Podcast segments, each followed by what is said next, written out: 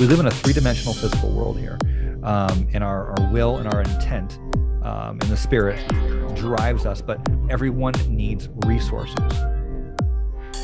Any human being, spirit, any human being. Now he's like, "Go away, boys! I've been drinking." Spirit, spirit, and the beam of light, you know, at different times of the year, shines onto the floor. Well, the the ancient astronomers, of the Hohokam, that was called the hole in the rock, and that was a that was an ancient archaeoastronomical site, and they um, they were probably watching Venus there as well, and the um, the wandering stars or the planets, right?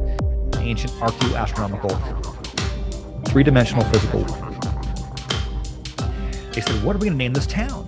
And we had a name. Um, you guys know the original name of Phoenix? Absolutely not. Pumpkinville.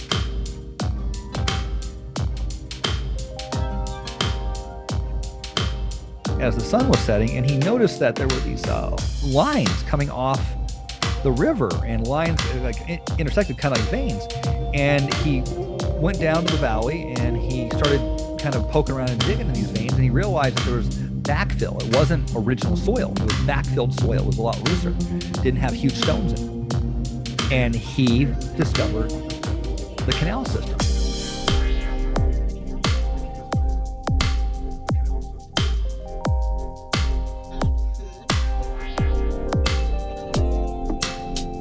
So, what they did is they put the all seeing eye in the center of an invisible capstone on a pyramid built into the downtown Phoenix. So, what they did is they put the all seeing eye in the center of an invisible capstone on a pyramid built into the downtown Put the all seeing eye. Hey, Fire Tribe, welcome to Rising from the Ashes. This is the first interview of the month focusing on this new theme syncretism and esoteric America. And you know you can support us over on Patreon, just three bucks a month, brand new awesome content. And go and join the Telegram group. We got a great family over there growing every day. Enjoy. You are listening to Rising from the Ashes.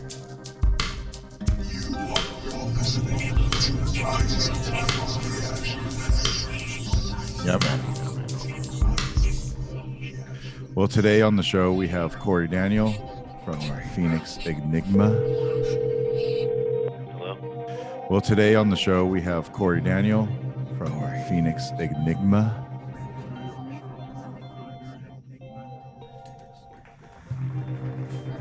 Rising, rising, rising, rising.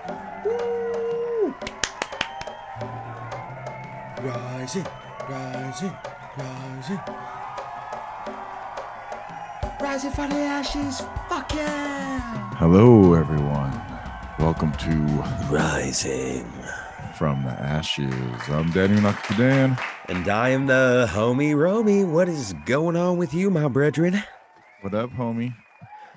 Just enjoying the day. Uh, got the last uh, part of the garden planted, so we are a cruising for this harvest season. And hey, it's not a biblical drought like these fucktards said, so I love it. Excellent, man. Well, today on the show we have Corey Daniel from Phoenix Enigma. How you doing, Corey? Good afternoon, gentlemen. I'm doing well, thank you. Doing well here. man. So I too was in the garden today and uh, tending to the chickens all day long, and I was on the the back 40 there uh, trying to get things situated. I put an automatic watering system for the quail and the the uh, chickens. So Oh, yeah, that was a nice. full day. They drink a lot, huh? Those little thirsty guys, little Quail thirsty do, birds. yeah, yeah. Quail do. Quail drink a ton. And the ducks get in there and mess it all up. So yeah, I got three ducks that just make a mess of everything. The hooligans. oh god you know there's a something to the the uh the duck symbolism in and all of like the cartoons i think there's like some like masonic duck symbolism that i'm unaware of but Uh-huh. uh i want to get to the bottom of it something You know what What I I always thought mystery. instinctively huh instinctively. I mean, we all know the history of um of um uh, Disney, right? I mean, Yeah. what, there's the big, big mystery there. I love it. Uh, but yeah, I mean, I, I'm fucking 32nd, or was he the full 33rd? I think it was full 30 30, yeah. And Probably, uh probably. and um, you know, just the when we'll look at Dis- Dis- Disney now and what they're doing, leading all the kids to you know hell. Um, but I just and I haven't, I haven't gone and done the research. Someone else can do this, but I'm, I'm just going to give this away here for everyone. Um, if you take the proportions of Mickey Mouse's head and then the two ears of the circles. I bet there's something there. My spidey sense is telling me there's a mathematical equation that factors into Masonic symbolism or Pythagorean uh, num- numerology Absolutely. just by the ratio of the ears to the head. And I, I've, it's just something. Every time I see Mickey Mouse, I'm like, oh, that was his first character, right? And that, uh, you know there's, there's he, i mean so walt walt was all about the angles and the arches and squaring the circle right because he was and and obviously there was pythagorean type of like um mythos built right into that because of just the style that he drew and it was all perfect symmetry. And uh you know what's funny is i was just down in florida uh for a family vacation for the first time. It was fucking epic. I was like wow this is spiritual lands out here. I really dig this area. Uh but so we were in this airbnb and my you know of course i i am the single lonely single guy that gets the the small room with the children's beds and it was just a disney theme and i'm and the wallpaper was just these like sketches of like the original mickey mouse uh, and you know it was just it was repeated over and over again because it was wallpaper. And so i'm kind of like when you when you just said that i'm i'm visualizing all of these seeing these early on sketches and I mean, let alone it's three circles, which I Mhm. think can be like some sort of divination process of, as well. You know, you got three different circles. You got the circle, which is some Western divination type of magic, uh, uh, you know, portals, what have you, and three, uh, you know, being the strongest number in the universe, uh, you know, for that that Trismegistus, that that goodness of the three there. And yeah, man, I I don't know. Actually, that's a really great great thing to look Yeah. at when you're gonna de-occult and demystify the Disney mysteries that you know like maybe the face and the logos uh of it is one of the bigger mysteries that it's because it's right there Very Atlantean. yeah right there in uh, full view. yes oh yeah concentric rings there oh Yeah. i see you i see You. I thought I thought I thought Corey was gonna go Donald Duck route because we're talking about ducks.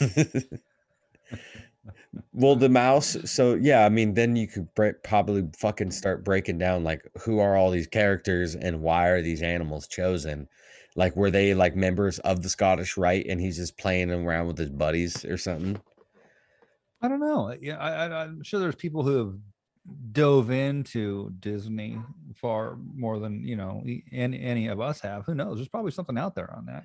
well People are people get a you know get an itch to dig into something, and I mean you just Yeah. You'd be amazed. You know, like me in Phoenix. You know, I just dug into Phoenix.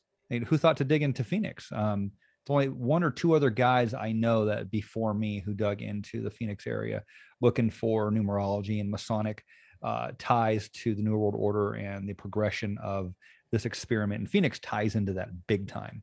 Um, but there's only two before me, and Uh, we we have almost 5 million, 5.3 million people in Phoenix now, and no one, no one pays attention to anything out there. that's Yeah. just baffling to think about you know like millions of people and the symbolism just going straight through their transdermal skin into the nothingness which is within kidding they have lots of goodness within that's something i I, I battle with is like calling people sheep or like saying that people are so stupid and void of understanding when really i think it's you know there's we need to maybe and i'd say we i mean like i i i need to respect our community a, a little bit and say you know what it's not their fault necessarily so Yeah, I vacillate on it myself. I mean, I get it. People, we're under spiritual attack, we're under economic attack, we're under stress attack and biological attack, um, educational, medical health. I mean, we're attacked even on our in our, our leisure time watching television. We are attacked and brainwashed with just you know uh, propaganda and or culture conditioning, um, you know, garbage. Uh, so there's that, and you know, and some days I have a lot of sympathy for everyone out there, and you know, Yeah. you know, And other days it's like, you know, screw them, let them all burn. I'm going back to the property. I'm gonna, gonna go plant my garden and I'm on my own, you know. Um, you know, it just depends. I I do. I'm I'm like everyone else, you know. Um, Yeah. but I've been at this for a while. Um, with with my work, I, I you know my work. You've seen the site. I got into the occulted aspects of Phoenix, the American Southwest, and where occulted history meets Western expansion in Phoenix, and then going back to the ancient days. And then from there, it morphed into politics. And why wouldn't it? You know, um, and I've been very involved with the um, with the January 6th stuff. You know, I'm very involved with the Stop the Steal rally. Um, I took a deviation from this a couple years back, 2019, and I spearheaded the Isaac Kappy investigation. Um, you know, that was um, eh, still doing that. And, and the occultism, and that ties into the ties into characters that are leading this country down the path we currently find our, our, our ourself in. Isaac is right there on the nerve. Um, you know, there's all kinds of stuff that I that I've done in the last three years, and I've you know, preached, but I've gone out there and I've told people about COVID, you know, and I've told people about the about the vaccine, and people I know and love went and got the vaccine, and okay, uh, go get the vaccine, dude, you know, and um, didn't want to miss a concert, or they had to get that job, or whatever. God, that's the worst excuse too. Uh, yeah, yeah, and those were the two. And I'm like, oh, and that's when I'm like, you know, you can you can have all the knowledge in the world, but you know, people like you guys and myself and you know, presenters and researchers and YouTubers like us, we are we're in the thick of it. I mean, we cram our heads with serious um, you know, crucial knowledge every single day, and we're living on that edge. Most people don't. They just wake up and stumble through life, uh, you know, just either smoking weed all day or getting blasted all day or you know watching wrestling or just diversion diversion whatever the diversion is these days you know what i mean dancing with the stars you know use your cliche whatever it is and their, their brains aren't trained i mean like i was talking to you a minute ago before we went on air since nine.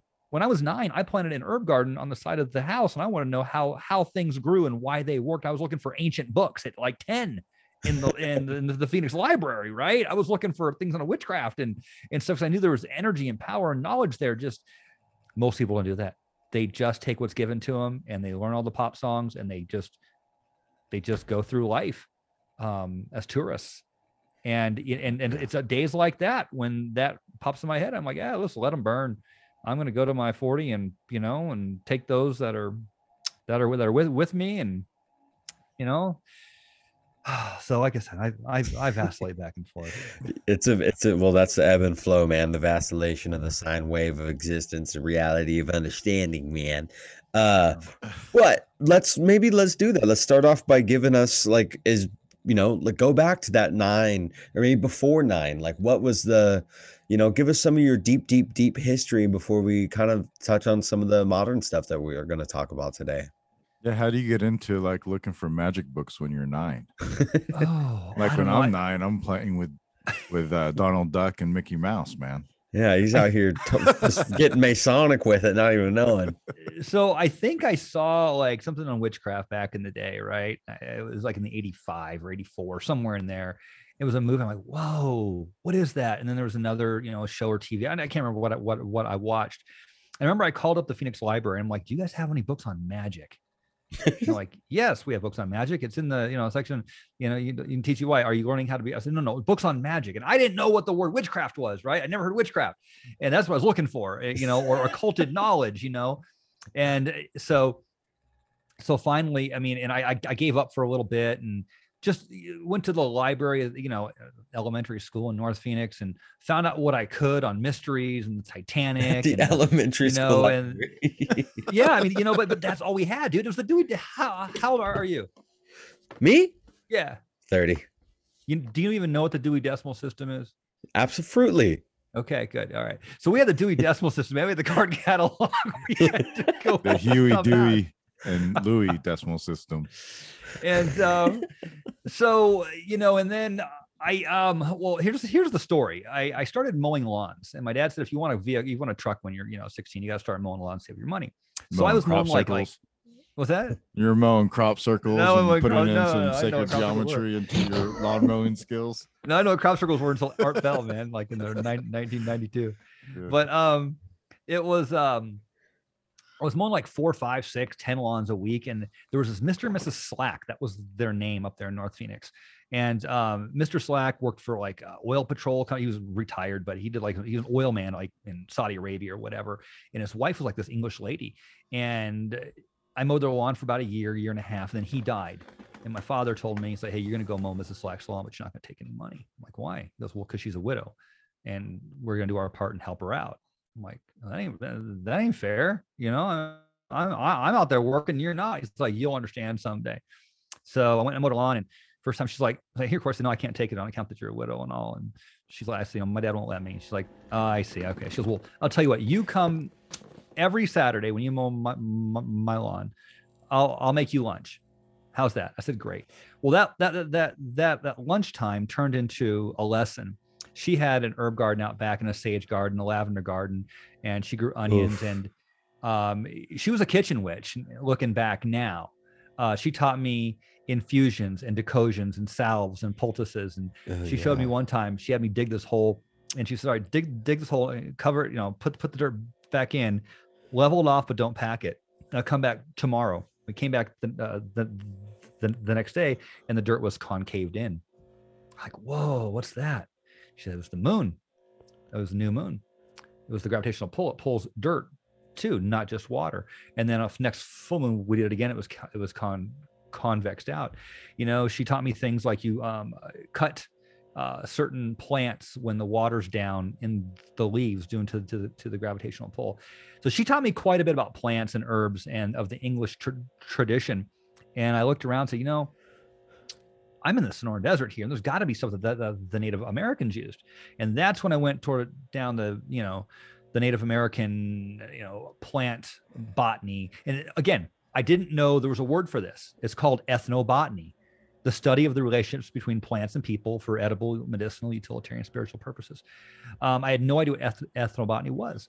Um, so I'm just looking for plants, books on plants. And of course, you know, there was uh, Euell Gibbon stalking the wild asparagus and stalking the, you know, that was all for the East. You know, the East and the Northeast had a ton of books out there, but there was nothing on the Southwest until the early 90s when Michael Moore and Charles Kane out of Tucson, you know, uh, they were at, the, in fact, they still teach there now.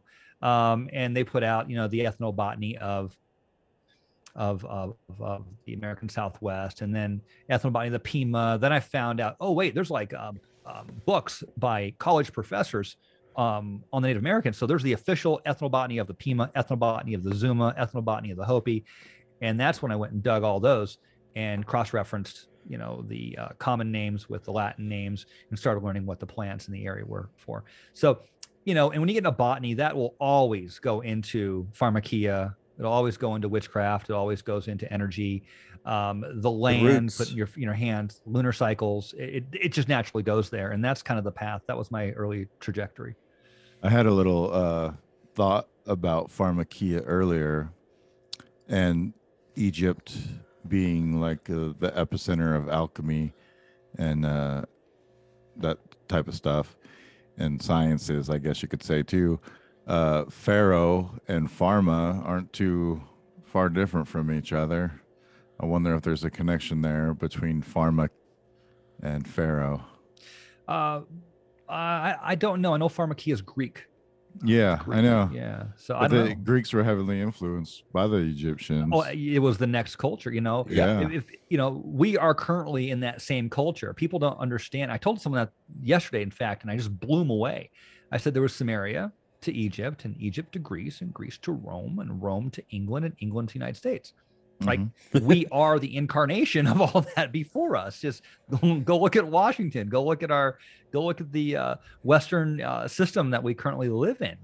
You know. Um, so and then our homage to i mean our, our the thing that everybody uses and and worships the dollar bill has these I mean, it has Greek writing, it has the pyramid, it has, you know, it has things from the Roman Empire. It's like they all the things, everything that you just mentioned is absolutely part of that. So anybody that can't can't conceptualize that, you know, it's it's just like okay, well, you just you literally just need to flip over your dollar to to see where the roots come from. But why is it so hard?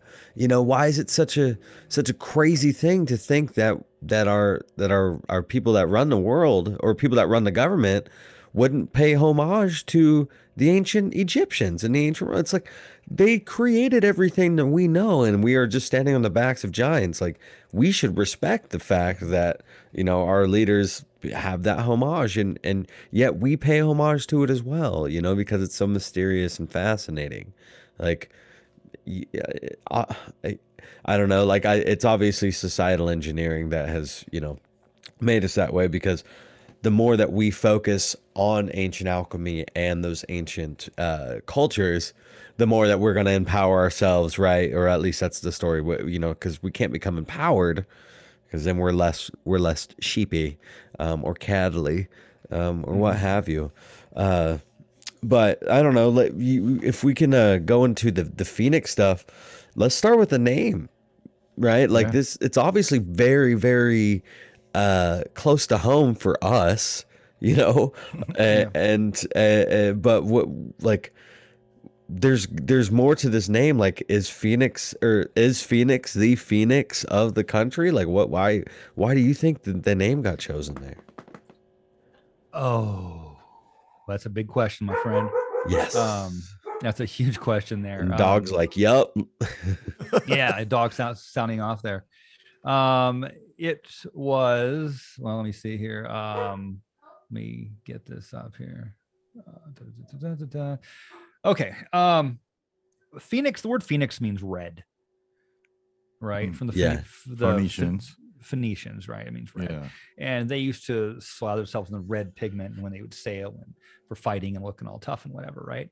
Um, the, the, story of the phoenix is that it will rise. the bird that lives for a thousand years or 500. Um, it's a it's a it's a takeoff of the Bennu, right? The, the Bennu bird was the first one, then the phoenix mm-hmm. was the mm-hmm. second, said to have lived. And people said that they saw the Bennu back in the day. And like according to Egypt, I'm going to read here uh, Egyptian myth, mythology, the Bennu was a self-created being said to have played the role in creation of the world. Um, and then there's even a, uh, a um, was it uh, Socrates? One of those guys like wrote about it and said that it was, it was described to me as blah blah blah blah. Um, but uh, you know, it was supposed to be this purplish color, and the emblem for Phoenix is purple. Well, how we got that name was um, the founding fathers of Phoenix were uh, uh, Lord Darrell Duppa, Lord Darrell Duppa and Jack Swilling. Jack Swilling, and these guys were polar opposites with their, but they were like best friends. And these were the early. There was two um, waves of frontiersmen, uh, settlers of the Phoenix area. The first was the rough and tough Apache fighting um, uh, first guys, and that was Swilling and Duppa. Duppa was um, a 33rd degree Scottish Rite Freemason. In fact, he's buried in the Masonic uh, cemetery right next to the great grandson of Benjamin Franklin. Oh, wow. Town, yeah. yeah. Um, and his house, uh, what's left of it, the old adobe house, is the oldest standing structure in Phoenix over on First Street and uh, just south of Lincoln. Um, it's in the back of this neighborhood next to a, um, oh, it used to be a Hispanic cultural center. Um, uh, I don't know what it is now, but um, I think they're going to save it. Hopefully, they've been doing some work on it. But uh, uh, Jack Swilling, uh, he was a bipolar psychopath um, who came out here. He was a veteran from the Mexican War, and uh, I think he got busted for deserting even, and he was a brawler and got his head cracked open in a fight in Missouri.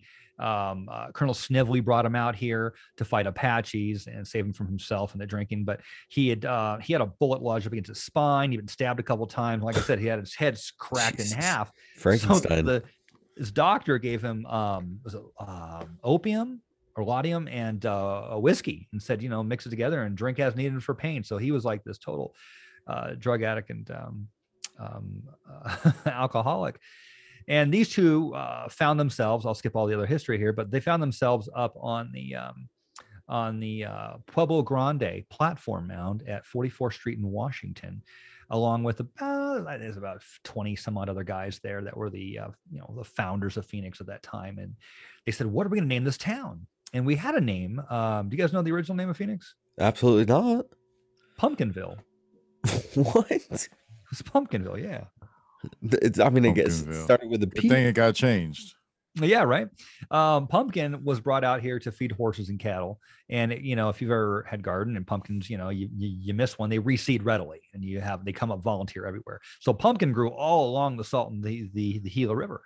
Um, so it was Pumpkinville because they were all over the place. That's the, kind of what, what people took. The the original Phoenix was south of South Mountain now in the Gila area area, and it it was a horse trading um, station. That's what basically was on the Butterfield Overland Express uh, wagon that came through on the way to San Francisco. Right, that's what Phoenix was before it moved north of South Mountain. So then the town of Swilling was there, about two two and a half three miles east of downtown Phoenix, and his town burned down. The, the, Swilling settlement burned down. So they're up there, and Swilling's like, "Let's name it Swilling." They're like, "No, Swilling, we're not going to name another town after you." You know, if we had time, I could tell you about Swilling. He was a lunatic. Um, another guy um, stands up and says, "Hey, let's name it Stonewall," right? Because most of the people out west were veterans from the War of Northern Aggression, otherwise known as the Civil War up in the north, right? Um, but uh, they said, "Nah, man, the war's over." So they almost named it uh, Salina, which was Latin for salty, because the Salt River. Now, the Salt River is not salty, but um, they call it the Salt River because the Native Americans used to go up the river to where the salt mines were at, and they would bring salt down. So that was called the Salt River. Hmm. Um, and Lord Duppa stands up, and what were his? Hold on, let me find the exact words here. He stands up and says, Gentlemen, this canal was constructed in an age now forgotten. Prehistoric cities lie in ruins all around you. A great ancient civilization once thrived in this valley. Let the new city arise from its ashes. Let it be called Phoenix. And then Boom. Swilling pulled out his dictionary and he looked up the spelling of it. and he's like, All right. And he wrote it down. It was Phoenix. Um, and that's how Phoenix was born. Um, the name, anyway. I have a sneaky suspicion that the area that is now Phoenix is not an accident.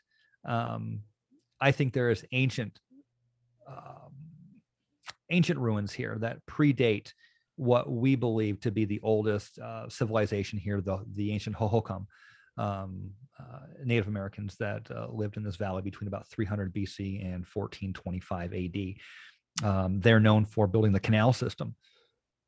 They had a um, well, there's a canal system that's under the canal system that's in Phoenix now, and um, they hand dug over 1,000 miles of canals by hand. Uh, about 200, 200 miles of those canals were 50 to 70 feet across Wow. by t- 10 to 20 feet deep. Um, that's 200 miles is Phoenix to Flagstaff. That's that's big. And those were called trunk canals because they truncated into into into into the Salt River. There's about another 800 miles of canals that stretch all the way up to um, well that, that stretch off of that, and those are called feeder canals and uh, feed, feeder ditches, and uh, about eight, 800 miles of those, and they were about 10 10, 10 to 20 feet across, five to 10 feet deep, re- respectively. And they irrigated about 100,000 acres of land. Now, Phoenix, we don't have soil in Phoenix. We have dirt, compacted, hard, cement like dirt. Um, we get about 10 inches of rain a year. And under that dirt is caliche, right? It's a clay, for those you don't know, from one of the last oceans that was here. And it's about four to six, seven feet deep in certain parts of the valley. And you need a jackhammer to get through it. Um, or you spend all day digging. It's hard. It's really hard.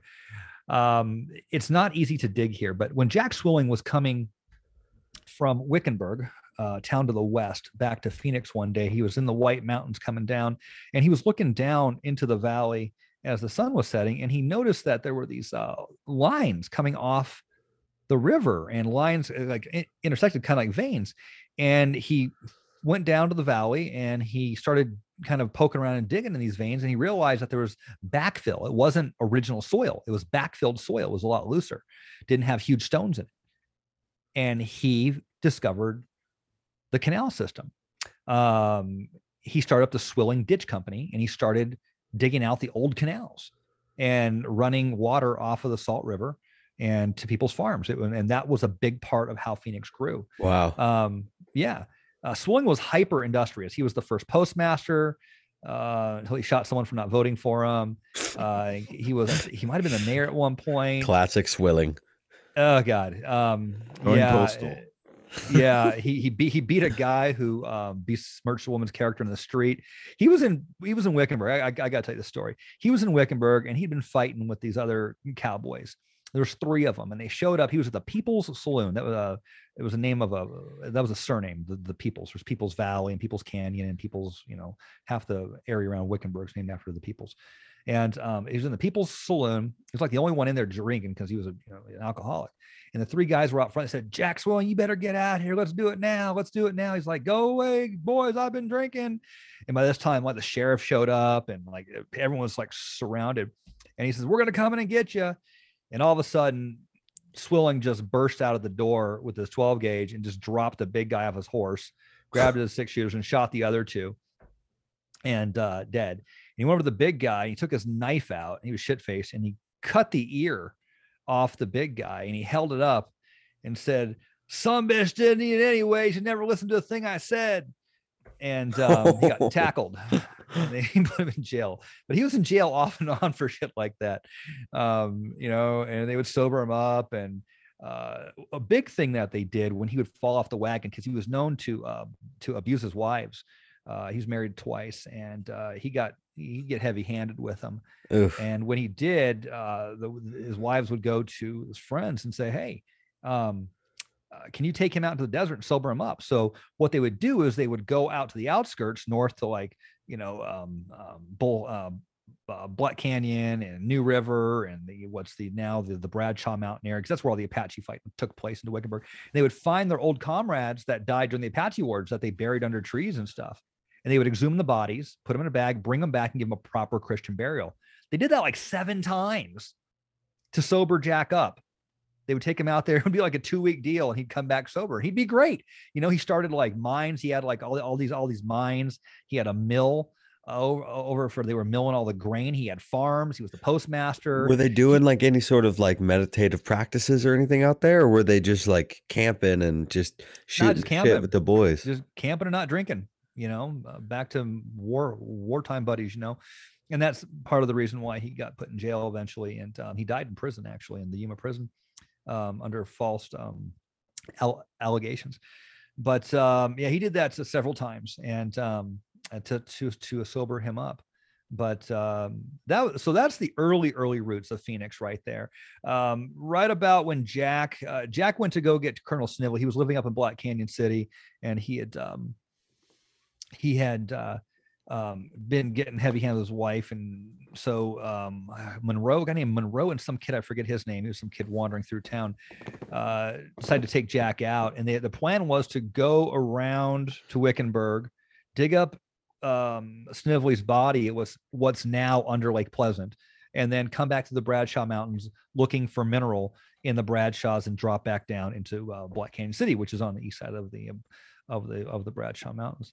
And um, they did. They did the whole thing and came back and brought Snively and gave him proper Christian burial. And about a day and a half later, the uh, po- po- posse, you know, sheriffs were behind them. They said, "Who came out of these mountains?" They said, "Well, that was a swilling party. The swilling expedition to get Snively." And uh, they said, "Well, there's been a murder and uh, a robbery, and basically they accused." Snively, I'm sorry, um, uh, Monroe and that kid, I forget his name, and uh, Jack of holding up a stagecoach running out of Wickenburg um, due to the heat and the Apaches. The um, the the stagecoaches would leave Wickenburg at nighttime, just as the sun was going down, and they would top this hill and drop down over uh, because you can get further on a horse at night, you know, because it's not hot out, and the Apaches wouldn't attack at night either on the roads. And um, there was a holdup, but as the as the um, the stagecoach is going up the hill and the sun setting in the west, they're going due west. The sun is in their eyes and they're going uphill. It's the perfect ambush point if you're going to rob them. And Yeah. that's where like the, so the stagecoach had been robbed several times prior, and it got robbed there again. And they followed. Um, anyway, they followed him back. They threw him in jail. Uh, it was a big, big brouhaha. Uh, Jack went up to uh, Prescott, and the Prescott guy's like, "Jack Swilling, rob somebody? Are you guys insane? Yeah, he's a he's he's a, he's a lunatic, but he ain't a thief. You know, he sure as hell ain't gonna you know shoot anyone in, innocent." Um, and uh, so he, they, they they let him off. But there was this group of um, politicians and bankers and gentlemen who'd moved into Phoenix, and they wanted to take Phoenix in a different direction. Now, this was the Masonic group here that had come in. And my research, I'm still tracking down all the names, but you get back, it's hard to find who people were back in the Old West. There's Yeah. just not a lot of data. Um, and you just have to speculate on quite a bit of it um, through what happened afterwards. And they basically hired someone to go out there and eh, they hired a um, um, a surveyor to say that the robbery took place like in the next county over. It was 50 feet over. And so he got tried in the Yuma County. And uh, because he because he said, uh, you know, I'm not guilty. Yeah, I'll go. I'll I'll I'll stand trial again. So Mon- Mon- Monroe and Swilling went to Yuma, and they were in jail. Monroe got out a few weeks later because they didn't want him. They wanted Swilling. It was a, just a you know it was just a a, a, a witch hunt, and he's you know he, he figured he'd be out of there in just a month, you know, or a couple weeks. Turned into two months, turned to three months. He's losing weight. Um, some people think he was poisoned by his doctor who brought him uh, uh, opium.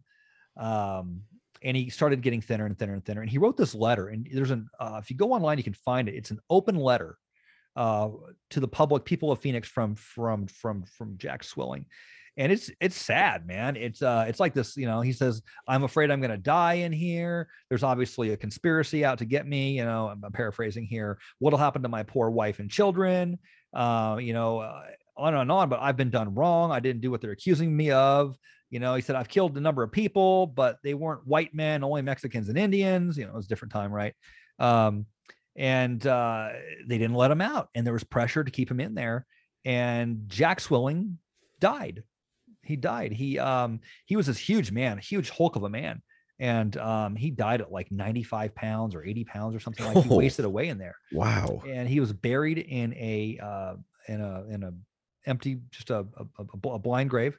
And um they don't I, I don't think they ever exhumed the body. It's still over there under the somewhere over there. I think they put a headstone where they think he was uh buried.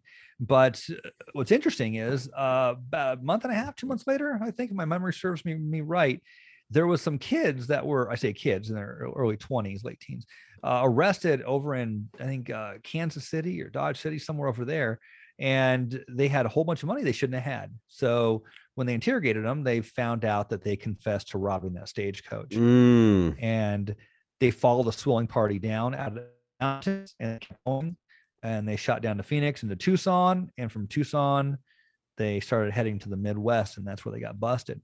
So Jack Swilling, the founding father of Phoenix, died in a Yuma prison for a uh, crime he didn't commit.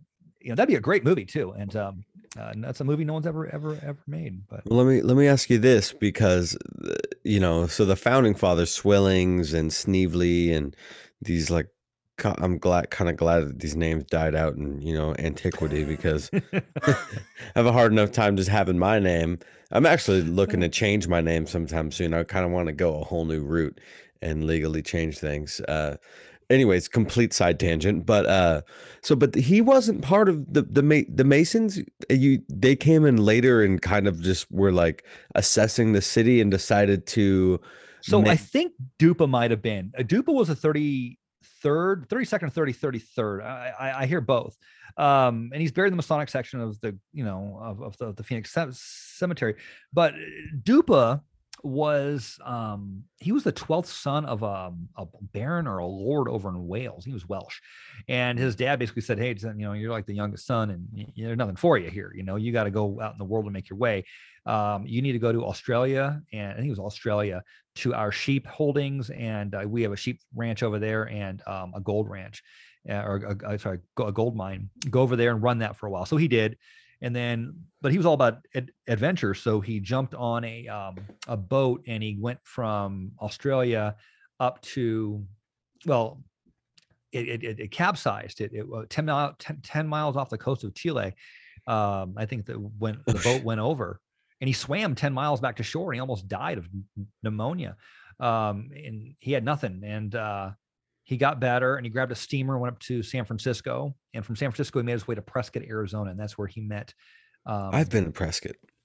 yeah named after i think william prescott who never set foot there who was a mason as well um, and uh, I think it's I think it's William. William, yeah, it's gonna be yeah, it's William. And um, anyway, uh, but he spoke like he spoke five languages. Uh, he carried the classics around in their original languages. He'd get drunk and quote Shakespeare by the hour, drinking whiskey in the bars. He was highly educated, um, and they called him Lord Dare. He wasn't a lord, but they called him a Lord Duke because he told everyone he was a lord. And if you have an English accent in the Old West and you can quote Shakespeare by the hour, well, call yourself a lord. People are going to believe you're a lord. Yeah, he was a yeah, for real. very colorful character. Um, I think Duppa may have had his sights on Phoenix. Now, something didn't come together for me about. I mean, I've I've been following Phoenix, the architecture here, the pyramid that's in the street, um, you know, and uh, the other um, um, symbolism in the street system that we have in downtown Phoenix, and it was expanded upon. But what I didn't understand was its connection to DC and what it means Mm. um, until the um, the John McCain deocculting that I did. John McCain uh, made his life here in Phoenix, Arizona. We all know John McCain, right? Is he Um, from Phoenix? I, I was unaware of that. uh, I think he was from here. I think he, I think he just moved here, um, but I don't think he was from here.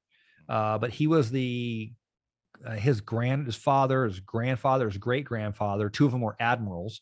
You don't become an admiral in the Navy unless you're a 33rd degree Scottish Rite Freemason.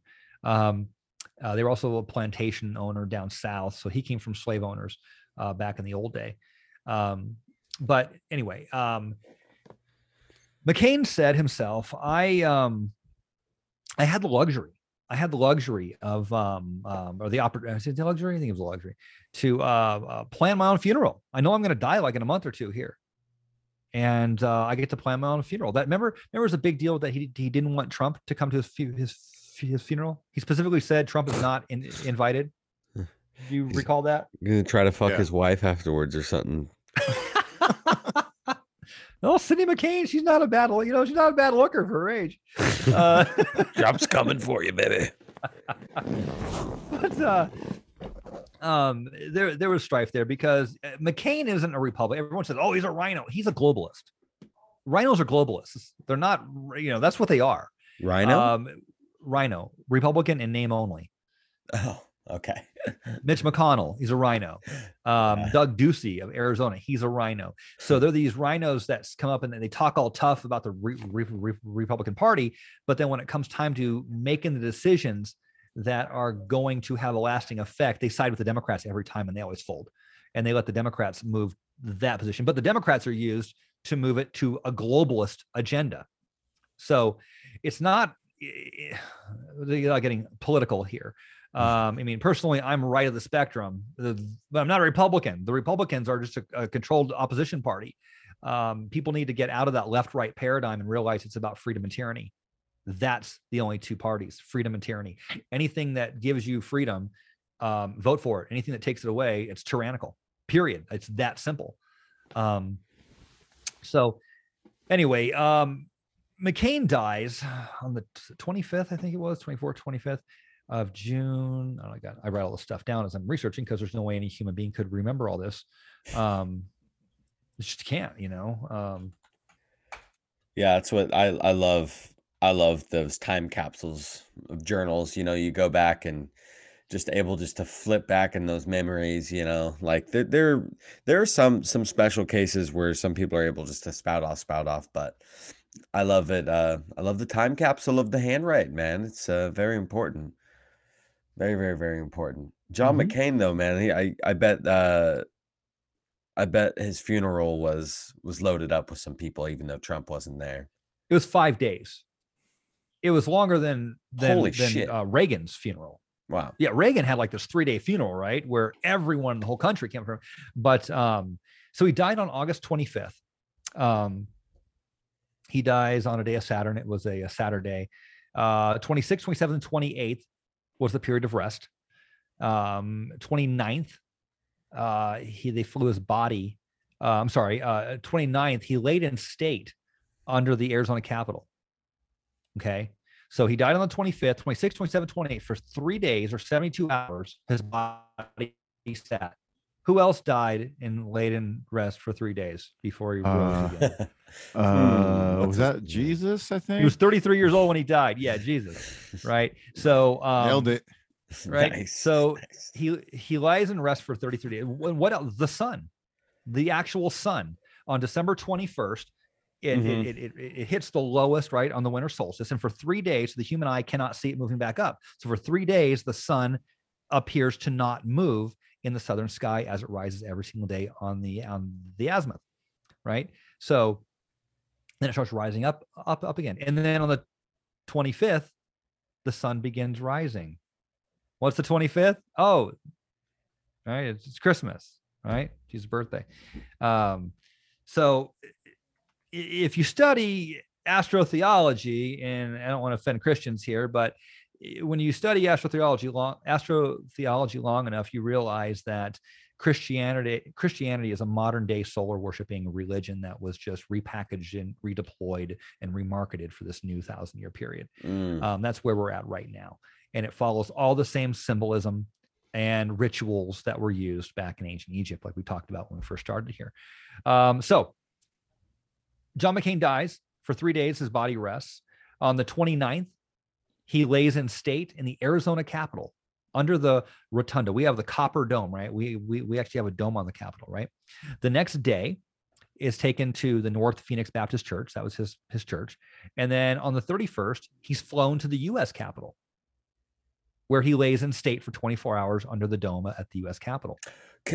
I got to touch up on this. So, uh, super fascinating that you brought up that his body needed to be under the rotunda, under the under the under the dome, because that that definitely corresponds with this other crazy story that I I heard about Henry Flagler is this guy who, who founded the town of St. Augustine, Florida, and uh, which was like one of the first cities in the in the country, which blew my mind. Uh, and he, you know, after he passed away, he he needed to be brought into his building. He had this he built this beautiful hotel with a rotunda, classic like neoclassical or not neoclassical, but like neo. Uh, neo gothic or what have you you know neo neo old beautiful architecture and to be put under his rotunda and so his spirit could like move around and that just seems to be i don't know if that happens to just correlate with these masons like if that's the reason why they put these rotundas in these buildings so then later their spirits can whirl around in them but i you know i've i know that it correlates with uh There's a book the native indigenous belief about spirits moving in circles as well it's harmonics. There's a book written, and I forget the name of it, or even the author at this point. And I, I keep meaning to read it, but I know it's out there, and I've heard him speak on his shows. Um, when he when they broke down the um, the frequencies that are generated when speaking in the Capitol under the dome, um, it it it it lends to clarity of thought. It it, it actually makes you it makes your mind sharper. There's actual measurable acoustics in there. Um, yeah, that's not just a building that happened to be built. It, it's built on with with with sacred frequency frequency and principles in there. That's why it is. But but um, let me let me let me finish my thought here on Mc, McCain. There, there's two things um, with this ritual that he designed himself. Okay, so three days of rest, one day, 24 hours under the Arizona uh, dome, um, another day at the at the at the uh, at the church, and then flies over to uh, to the U.S. Capitol where he's under there for 24 more hours. When he when they laid his body under the U.S. Capitol, he was simultaneously the 13th senator to ever lie in state there, while being the 33rd person to ever lie in state. Only 33 people have ever lied in state under the U.S. Capitol, and at, so far, McCain's the last one. However, being the last one, he was also the 13th senator to lie in state there. Within the Freemasons, there are two paths you can go on the York the York which has 13 degrees, or the Scottish Rite, which has 33 degrees. Think that's an accident that John McCain laid in state simultaneously the 13th and the 33rd person? Now, going back to the Phoenix, we talked about Phoenix a minute ago. um, the naming of Phoenix. What does the Phoenix do? The Phoenix lives for a thousand years. It bursts into flames. It burns to ashes, right? And then a baby is born from those ashes, and it it, it, it once once it burns to ashes, it's for 72 hours, right? It rests Mhm. for 72 hours, and then the baby comes out of the ashes, and then it flies east to Heliopolis, Mm. where it finds the pyre and it turns into a bird again. John McCain designed a funeral where he was the phoenix. He died. Three days later, he rose, and his body literally fucking flew to Washington, D.C., to the east. To the Where he was Heliopolis, basically, the fucking USA capital There you go. with a golden dome. So, shit. so if you if you go on Google Earth and you take a line and you um you know do your um uh, you know how you can do the little measurement thing at, at the top click on that click on the center of the US Capitol okay come straight west out of that US Capitol along I mean right down the the mall right uh you know the re- reflection West pool Yeah. and um, all the way down through through the Lincoln Memorial and keep going across the entire country. There's only one building with a dome you're going to hit. It goes Uh-oh. right into the Phoenix state capitol. The Phoenix state, the, the, the Arizona state capitol in Phoenix is directly lined up due west, coming out of due west. I mean, all the way across the entire country. Phoenix is linked with DC What a Mm. trip. metaphysically. What a Yeah. trip. Yeah, and if you go to my, um, I, I, I got the photos on there. If you go to my, um, uh, my website, thephoenixenigma.com, it's totally free. Um, go on there, check it out. All my, all my work, guys, is transparent and free. There's no paywall or nothing. Maybe I should be here, but um, it's, it's it's all free, and um, it's just what I've been doing, just putting it all together and doing. You know, I don't get paid for for, for none of this, and uh, uh, all the photos are there. I lay out the entire ritual. Um, there's also the ritual with um, oh, what's his name? Um, uh, da- da- da- da- da. It seems like there should be another city where this all triangulates at. Is there a third city? Seems like DC to Washington or DC to Phoenix would be one part of the triangle. And then if you add a third point, then it would create Maybe another Frisco. Giant triangle over the country. I looked and I couldn't find it. I'm not saying it doesn't exist, but I just couldn't find it. Um, maybe someone else can find it. But people will email me sometimes and say, "Hey, oh Corey, you missed this." I'm like, "Oh, boom, I did." You know, because different eyes see different things. Mhm. Um, we all have different knowledge sets. Uh, so if anyone finds it, by all means, shoot me an email and I'll I'll I'll I'll, I'll, I'll edit the uh, the article here. You know, it's a it takes a village, right? That's what they Yeah, say. it de- definitely does. Um, Um, you said you said Phoenician is red, and then I heard you say also purple. Wh- the what- Benu, oh, the, Benu Benu bird was purple. Yeah. Because I've heard other people say that the Phoenician color was purple also and not red. I always thought it was red. I uh, thought it was red too. So, but it's actually purple. The Benu was um, a purple bird, and the, the the insignia for the city of Phoenix um, is purple. It's it's a it's a purple phoenix, which is yeah. going going to the Egyptian Benu, right? Mhm. Not Yeah. just the not just the phoenix. So um, it, it goes back even older than the phoenix. Yeah. Because I think sometimes red and purple are the same uh, with like wine. Because they like to drink a lot of wine, and and like a, the deep purple and the red were somewhat similar in color.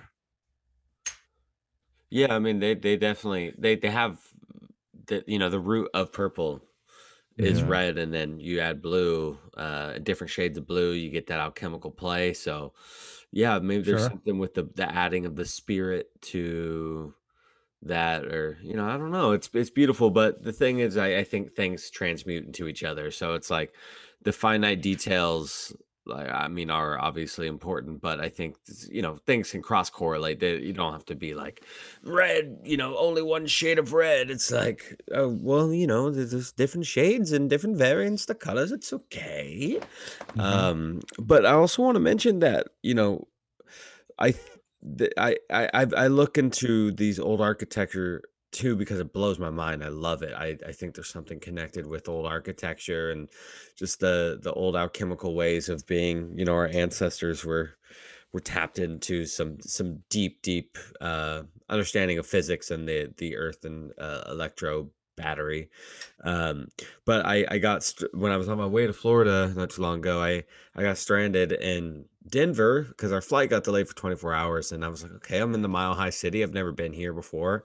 And, you know, I'm walking around and go see this huge, you know, Capitol building with a fucking golden dome. And you go stand on there, you get to the mile high uh step about like 15 steps up or something is probably more of a significant number i probably should have counted but look at me being a lazy piece of shit anyways you get there and you look straight down and you see what do you see you see an obelisk right and then below that is a huge other building that's very similar to the neoclassical style that the, the capitol building is and it's like all of these capitol buildings they all look I mean, I'm talking exactly the same. They look exactly the same. They're built built exactly the same. They have the the, the gold domes and everything, and um, they obviously hold very significant value to the people that know what is going on and that pull the strings, and enough so that John McCain would say that his body needs to be in the rotunda specifically you know mm-hmm. it's it just blows my mind and but what is the purpose of these the the buildings do you think to these masons? Like what what what have you found that that correlates these? Is it just a homage to the ancient Greeks or what what do you think? Uh, I've thought a lot about that over the years. Um it's back in the day, um if you were to take over a land, we would sail our ships and our warriors on those ships over and we'd get off and we would take our swords out and cut people up till they lost enough blood and died. And we would you know take the women and uh, uh, build a castle on that land. We build a castle mm-hmm. an actual physical castle where we would fortify it and then we would exert our power from that defensive position. And we would exert the power uh, from there and we would begin taxing and taking the resources. It's all about re- resources. We live in a three-dimensional physical world here um, and our, our will and our intent um, in the spirit drives us, but everyone needs resources. We have to eat, we have to breathe, we have to sleep. Um, you know, we're very fragile creatures, thin-skinned mammals with opposable thumbs. So it's always about the control of the resources and building towards a better system or a different system um, that will maximize those resources and eh, like like what they're like like what I believe Bill Gates believes he's doing today and we talk about Bill Gates later if you want. We have time. Uh, he just bought a huge chunk of land on the west side of Phoenix, named Belmont, and he's going to build this futuristic oh. city over there. Oh God. Yeah. Oh yeah. Why? Why in Phoenix? Why outside Where? of Phoenix? Um, Belmont. So, but Oof. so we did that for years and years and years. But now we bring corporations over. The corporation is is the entity, and we exert will and force and power through banking and through um, the, as we become more civilized, we utilize this paradigm, uh, this structure. And um, but you still need buildings. You still need buildings. Masons were originally masons, right? And when they were building those castles back in the old days, you know, you couldn't build very high because you couldn't, you didn't have the the stability. So they had the keystone, right? And the keystone was the key to building an arch that would support itself and you could take weight. So you build a bunch of arches, you can build a second level on top of that and the third level. Um, they had, uh, you know, they had the geometry and the mathematics to build and to fortify and probably more than we even know now with the frequencies um, you know in the in the uh, the the chambers and they would uh, built along the lines of the solstice and the equinox and they would measure like the library does down in downtown phoenix now that's a solar library um, it on the on the solar um, um, um, on the on the summer solstice, there's no shadow uh, at a solar noon. They shine on the pillars; they have no uh, no um, shadow at all. But then on the side walls, on the winter solstice, or, or the equinox, I can't remember. It comes all the way down. The light comes all the way down both sides of the wall, the way it was de- designed. So you see sun worship, right, mm-hmm. built into the architecture and um, there's something very powerful about archi- archi- archi- architecture. Like when you walk Mhm. into a into a Catholic, um, you know, cathedral, you, there's there's a, there's a power there. There's a resonance there. It's a place for uh, people's mind and intent to stay when they pray or go into meditation. That's what that's what prayer is. It's it's a meditation, right? It's a guided meditation. Um, everyone praying towards one thought form. Um, um, you know, I, I, I, I, as, you know, student of the occult, I think it's hilarious when Christians talk about witches and covens, yet they all sit there and pray together in church. and do rituals and eat the body of Christ and drink his blood. Yeah, Yeah. funny. Yeah, and they and they and they burn incense, right? Yeah. and uh and the uh you know and uh, you know wizards wear hats and uh, the pope wears a hat and the wizards Yeah. wear robes and the pope wears a robe and the wizard has a staff and the pope has a staff you know and and he burns his incense and it's like how i i, I don't get it you know you, you condemn witchcraft and here you are um yeah so i think there's a lot going on there with with the building and the construction um and i think it it, it it is a way to power i think it's a way it's a vehicle to power i do uh just to stay on the bird thing before we jump off into another subject here uh you you mentioned that the only way to be an admiral in the navy is to be the 33rd degree and uh made me instantly think of admiral byrd who's also a bird right? He's flying. Uh is is there any significance there to something masonic with admiral byrd uh, maybe possibly being a mason uh, and then maybe how much value or how much trust can we put into all, all of the things that he said about inner earth and um, antarctica and whatnot i mean I only know what I've seen in documentaries on Byrd. He's a he's a fascinating character. Um, I know he did go down there, and we know he talked about land beyond. He did. I've I've watched the interview out of his own mouth. He talked about land beyond the ice wall, mhm, and that when people go down there, and uh, he said when you, when young men go down there and explore, they're going to find a lifetime worth of exploration going. That's where I'd go if I was young right now. And um, there's more land to be seen down there. He knew something. Uh, as far as him being a, a mason, I don't know. I've not looked into that. I've not looked into it, so I can't tell you one way or another on that. yeah interesting though uh, Um, if you because uh, of the you- bird part too it, it connects into the idea of you know reaching the 33rd uh, degree and then becoming spirit becoming a bird. It's connected with the benu birds it's connected with, with all the birds taking the soul to the soul hole and everything like that. So yeah, it, it's just an interesting idea because you know a lot of people you can you always hear people say like you can never believe a mason or whatever they say. So just because he said it doesn't make it true. Yeah, you can believe masons on certain things. Um, they're not. i'm they're just not i'm all, not that's not me personally i'm just saying people Sure. Yeah. Yeah. They're not all duplicitous evil liars. I mean, there's masonry is many things to many people at many different times in their lives at many different levels of masonry. Mhm. Um, it's not the same thing. It is a yeah, masonry is, and this is, is a chapter on this in my book that I'm writing. Um, masonry is a system that gleans men from the world and makes them better Mm. gives them structure, gives them um, uh, camaraderie, and gives them knowledge. That's the that's the point of it. And the way masonry is designed uh, to become a mason, you got to do one of you got to do three things. You have to be male, right? You have to knock on their door. You have to ask them. They won't ever come recruit you. You have to ask them, and then you have to believe in a higher power, whatever that power is. Just you have to believe there's something beyond this world. Mhm. That's the oath that you take. And then you can become a Mason. Eh, From there, when you're in Masonry, you determine your level of involvement. And as, um, you know, if you have someone one out of 10 who's a five on the intellectual, you know, level or the, the ability level, um, just, you know, uh, you know, there's men who do things like Trump, right? And there's men that don't, like the guy at Circle K, who's just a cashier. Not, you know, I know we need those guys, but you know, he's not Trump, right? There's different levels in life and, and uh, people doing different things. If you're at a five there, and you're interested, they're going to put you in a spot they can where they can use you and and, and you're trusted, right? They're, you're going to have a home there. But if you're capable and intelligent and smart and good looking and, and, and have money, you're going to be put up higher in the organization. So you're saying I can get really high in the Masonic. You can get high in the Masonic, yeah.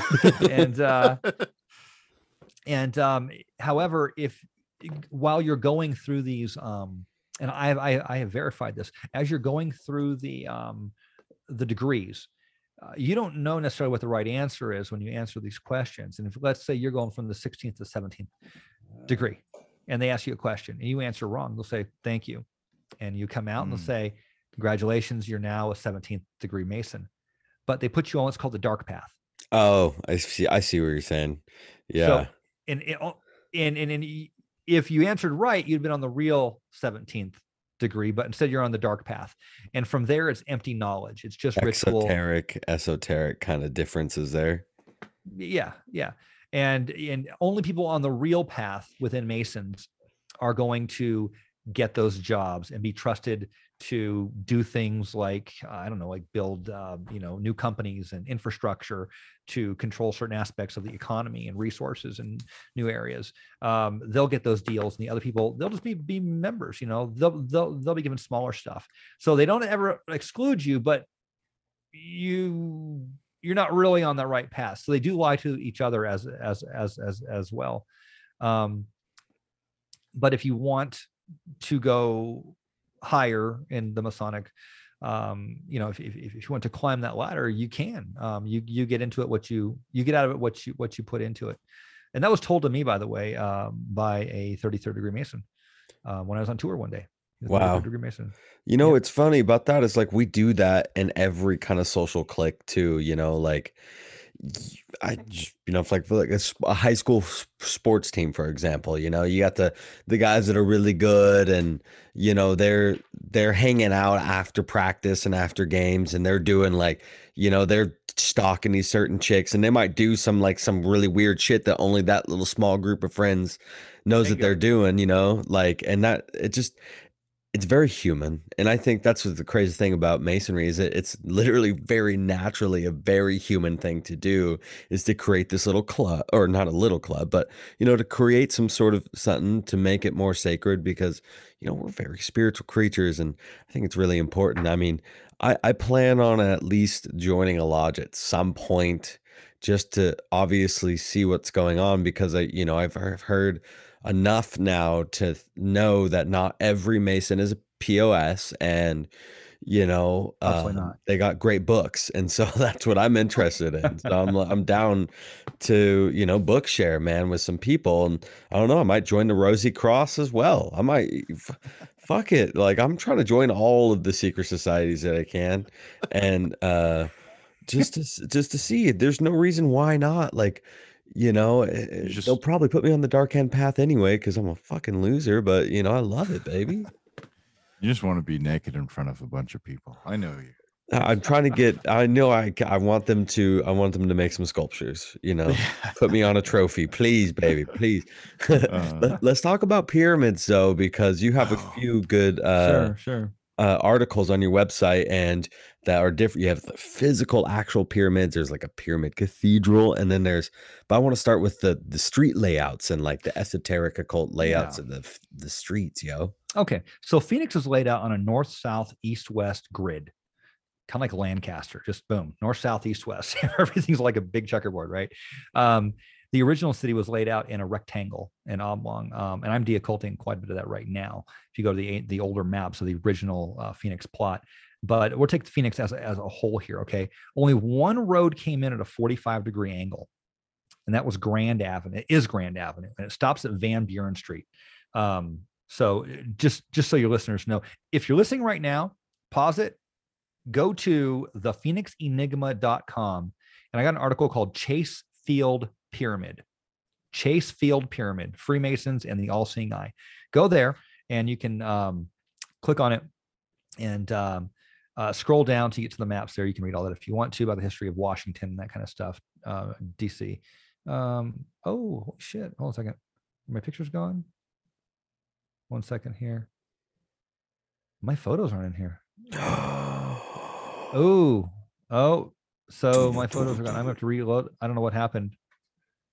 Oh, I don't know what happened here. I'm have to redo it. So um I'll get those up. But um the way we laid out Phoenix or the founding fathers did is going north south, you have um Central Avenue. Sorry, Central. And everything um going west is First Avenue, Second Avenue, Third Avenue, Fourth Avenue. So they go up as you go further west. Going east from Central, you got um, First Street, Second Street, Third Street, Fourth Street. So the avenues go west and the streets go east. Then you got Washington, which is the pretty much the um, uh, the east-west line. And what they did is they they put the presidents Washington and then Jefferson to the south, then Adams to the north, and then Monroe to the south. And they kind of skipped, but they left one um they left uh one guy out adams they left the set we had two adams. They left the second adams out because he was anti-masonic. Huh. so the only people were masons. They left out the anti-masonic president who started the anti-masonic party. So anyway that's how it's laid out. Okay um so grand avenue comes in at a 45 degree angle from, from wickenburg and it stops at van buren street. And that right there forms the uh, right side of the pyramid right? As you're looking at it. And then Van Buren forms the top of the flat. People don't know pyramids are flat at the top. They didn't go to a pointy point. They were flat at the top. And then Mhm. they had another pyramid inside that sometimes that came up. So the point was on the inside. And they would do the ritual around that point. the there. capstone. The capstone, yeah. So the, the capstone didn't didn't go flush. It was it was set in from the side. So you could perform your rituals up on top there. Okay. So um you have the van uh sorry uh,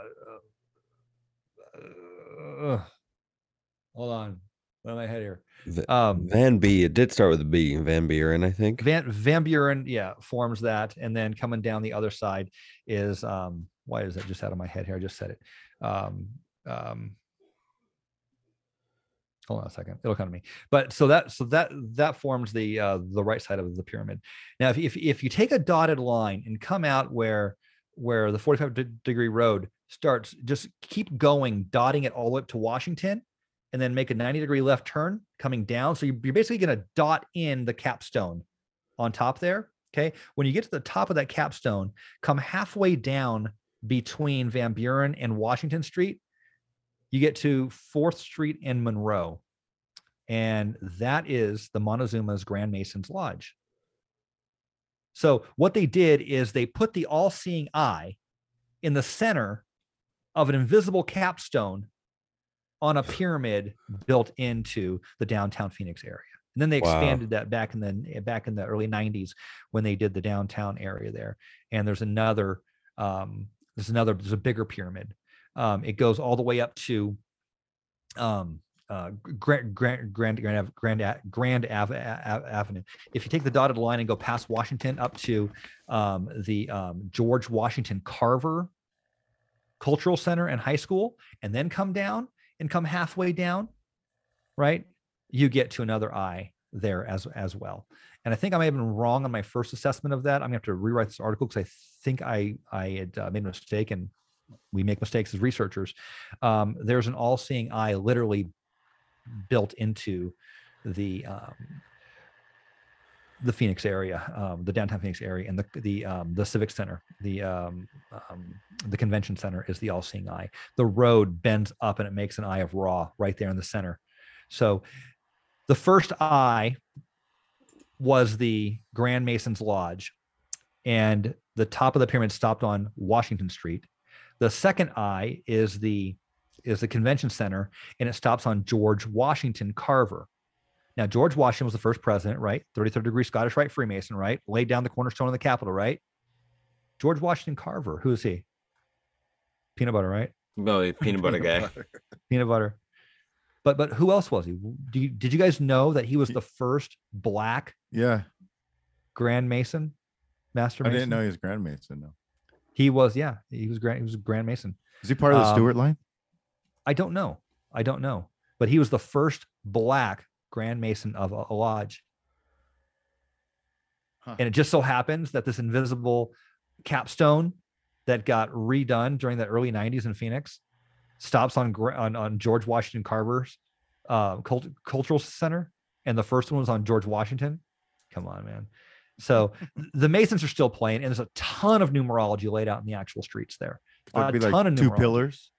The two pillars. of George? There are pillars. Uh, there's the pillars of Boaz and Jachin um, all over town. Uh, you'll find them in a lot of the buildings have them. A lot of the downtown buildings have them.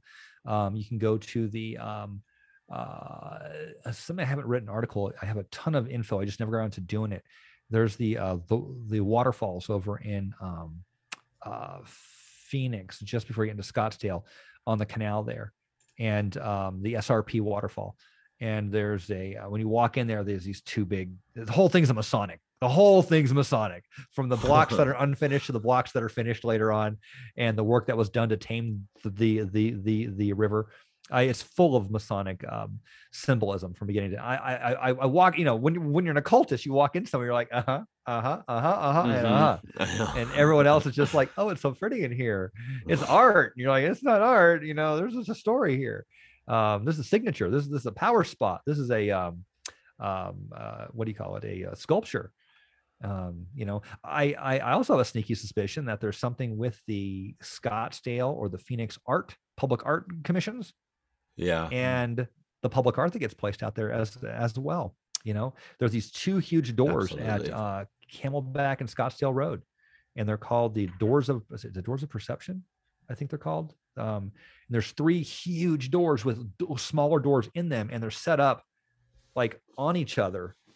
Um, and when you sit, when you when you, you can go in there, right on the, the corner. It's it's an art exhibit. You go in the corner, and there's a pyramid, a triangle you stand on, and music comes out of the triangle. But all the insides of these doors are mirrored, so you see yourself mirrored all the way oh, around. You're standing on a triangle, and as you look up, where the doors meet, there's another triangle, right? And there's three lights on each door on the outside. Oh, the whole thing, and it's sitting right in front of the Barry Goldwater Bank. And Barry Goldwater is a 33rd degree Scottish Rite Mason who, you know, was one of the, you know, founding bankers and families of Arizona, one of those powerful people in Arizona ever.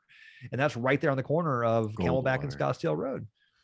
Gold it's everywhere, man. There's got to be significance to that.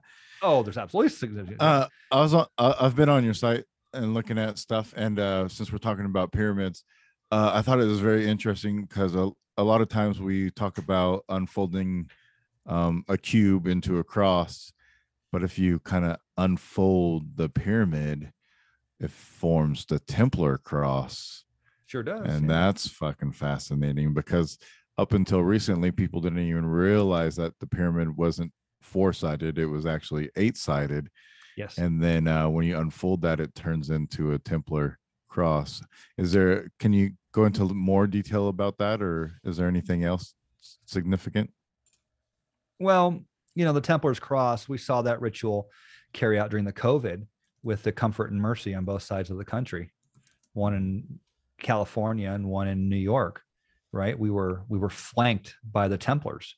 They flanked this town, you know, and uh, uh, Trump got up there and did his big thing, and um, and you know he made the Q sign right there, and it was Q plus. It was a plus the cross there, but that the the, the, the red cross is the Templars cross and the comfort and the mercy on both sides were there to offer help. It was a ritual. That was an actual ritual to to to to, to sandwich the country between the Knights Templars again. I mean, I wear a necklace here. Let me see if we can see it here. Um, it's a circle. Bear away. A circle with a cross in it. It's like Atlant- right. the Atlantean uh, symbol. It's just a circle with a uh, with a cross in it, with an equal equal cross. Um, it's called the solar cross. Hmm. or the Greek cross. It's uh, you might see it when you see the pictures of Jesus um, in the Orthodox churches, and his head is right there, and he has a circle around his head with Mhm. the yeah. with the cross in it, right? that's called um, the uh there's a there's a like a celtic or norse name for that too the, Absolutely. the himmel himmel himmel Um, right? I, I f- I forget what it is, but but yeah, it is one of the oldest symbols in the world, and the swastika is also a version of that. There's a great book. Um, can you guys hold? I'll Yeah. back in yeah. 15 seconds. Let me- Grab let all me- the let me- books. I just want to grab one. Hold on. Yeah, for that that solar cross is it's a huge symbol. I mean, we, we definitely came across it when talking to Marco Vigato in our Atlantis month, you know.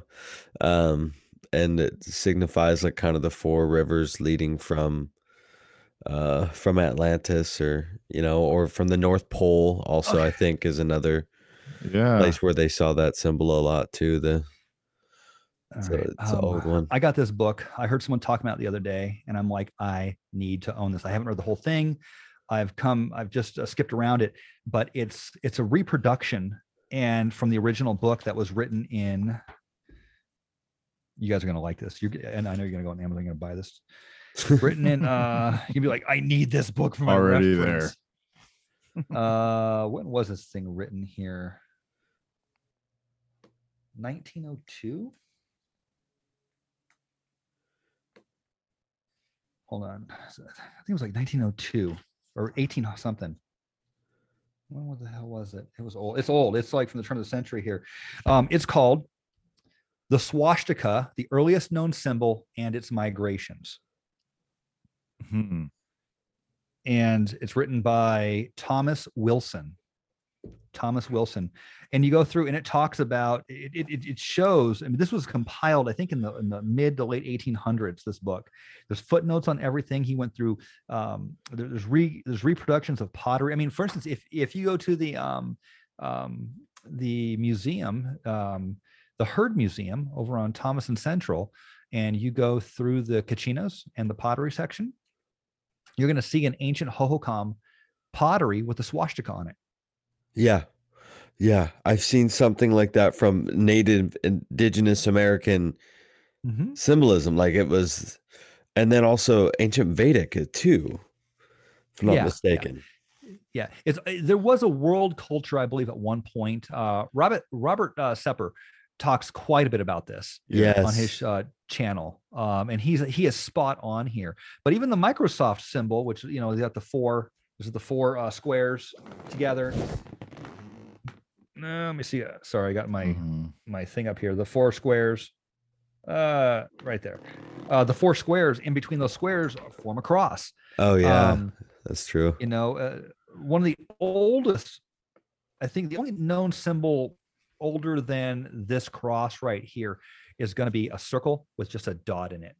That may be the the actual oldest, but the uh, but the solar cross or versions of the swastika after that, um, you know, are, are right up, up up up there. So, like I said, it's it's an ancient symbol, and Mhm. you see it all over the place. Um, how do we get on that with the cross? Um, I I mean we where were we we, we were cruising. Pyramid. Oh, we were, we were yeah we were Pyramid talking and about Masonic. pyramids and pyramids. unfolding a pyramid. Yes, yes, yes. Unfolding a pyramid. Absolutely, absolutely. Yeah, so um, it, it it makes sense that when you unfold a pyramid, you get a Templar's cross. It is Right. from the top too. Like I I thought about it and I like folded it out in my head from the base. Uh huh. I don't know. That kind of reminds me, but you have to fold it out from the tip, and then Yes. then you get that shape. Uh, took me a couple times of drawing into my head. Uh, but yeah, what what are some of the more more significant uh, actual structures of pyramids? Because I know there is a lot that, and you have like an article I think that describes twenty five of them around Phoenix. That's just a lot of pyramid. Like even if it's just infrastructure art, you know, like it's a lot for a town. So yeah, so the the first territorial governor and state governor, uh, George Hunt, um, they called the the Walrus was his nickname because the guy looked like a walrus. Cuckoo, cuckoo.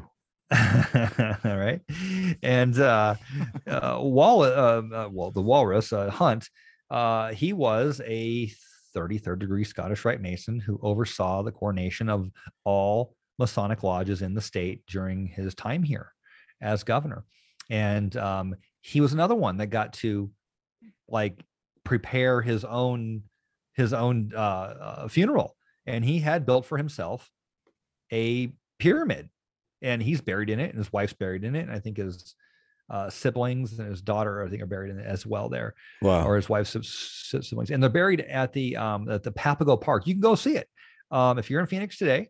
Between sunup and sundown, you can drive over to uh, the Hole in the Rock at Papago Park. That's right next to the Phoenix Zoo. Uh, in fact, they share the same entrance. Just go to the Phoenix uh, Zoo and make a left about halfway down the, the driveway, and drive back on this little winding road. Um, they're going to drive back palm trees and some little um, some little um, uh, ponds here and there, and people jogging and fishing. Uh, just kind of go towards the back of the park and look for the big white pyramid up on top of the hill there, and park, and you can walk up there. And it's a people. It's a place where a lot of people just kind of take a break when they're running or bicycling, and um, it's on this little um, uh, mound of dirt and it's overlooking the city of Phoenix. It overlooks the uh, the. In fact, you can look down and see the giraffes and the elephants from right there too. Huh. Kind of cool. And if you look up, What a trip. The the the, the the mountain goats up on the, the mountain, and the hole in the rock is off to the uh, the north from there. So Now, what's the hole in the rock? The hole in the rock is a ancient Hohokam archaeoastronomical device. It's um, when you're driving down um, uh, Galvin Parkway there, you see this hole in a rock, and a lot of people get up there and they'll just kind of hang out there at sunrise and sun- sunset. You hike up the back and you come through this hole in the rock, right? And it's, it's kind of a cool little cool place. And however, that's not the hole.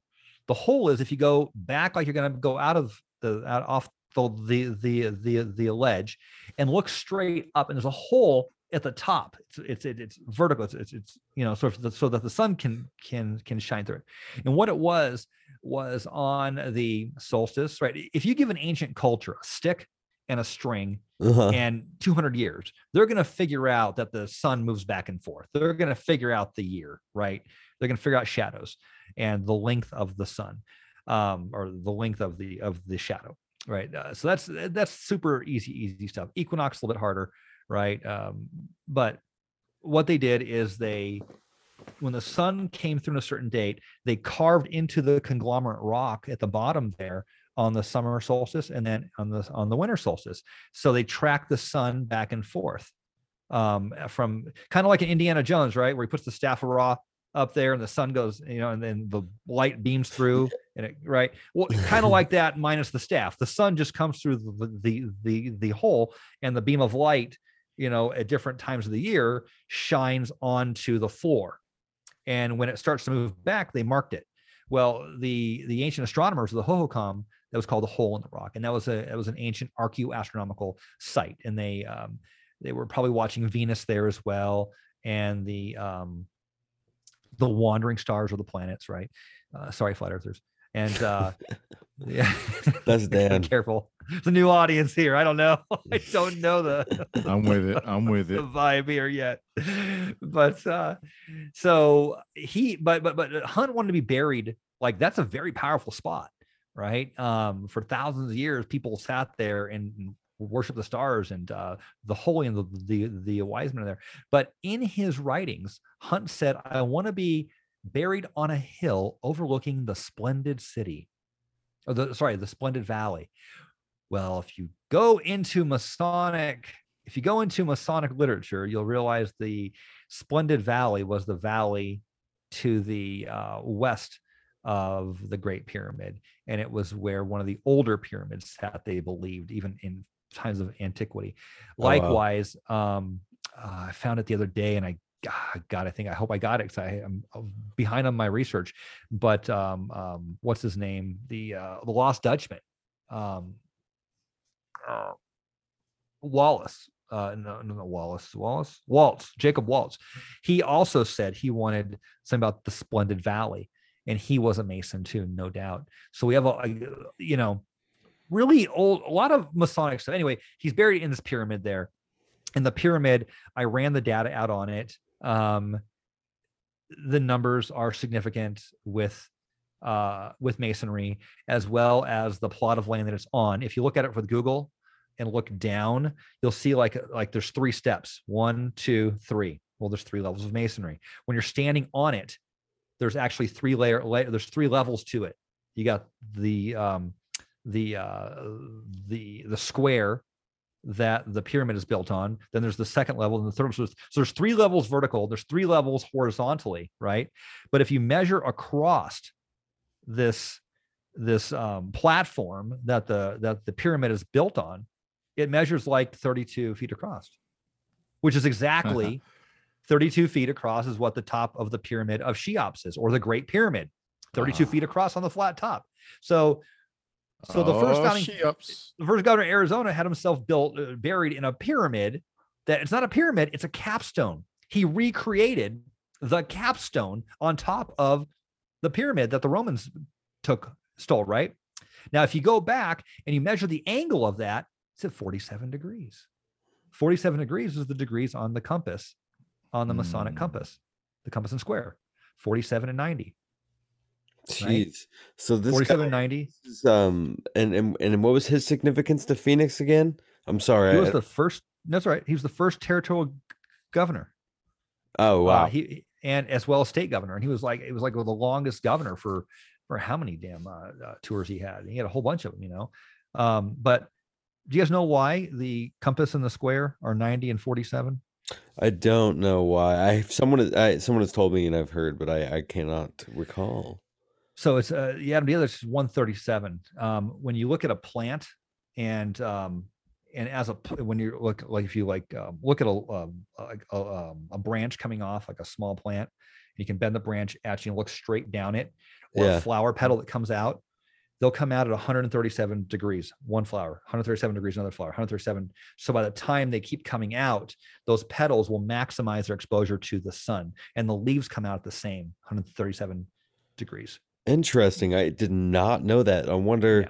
what that cosmic significance is. It plays into what like it gets into Fibonacci eh, sequence I, and yeah, all that. Yeah. Yeah, but that I didn't. I guess those numbers don't like recall in my head when I when I think about the Fibonacci sequence. But that's fascinating. I mean, it makes sense because you know when you think about a squaring the circle, you're talking about you know rotating it, drawing an angle, rotating it, drawing an angle, and that perfect.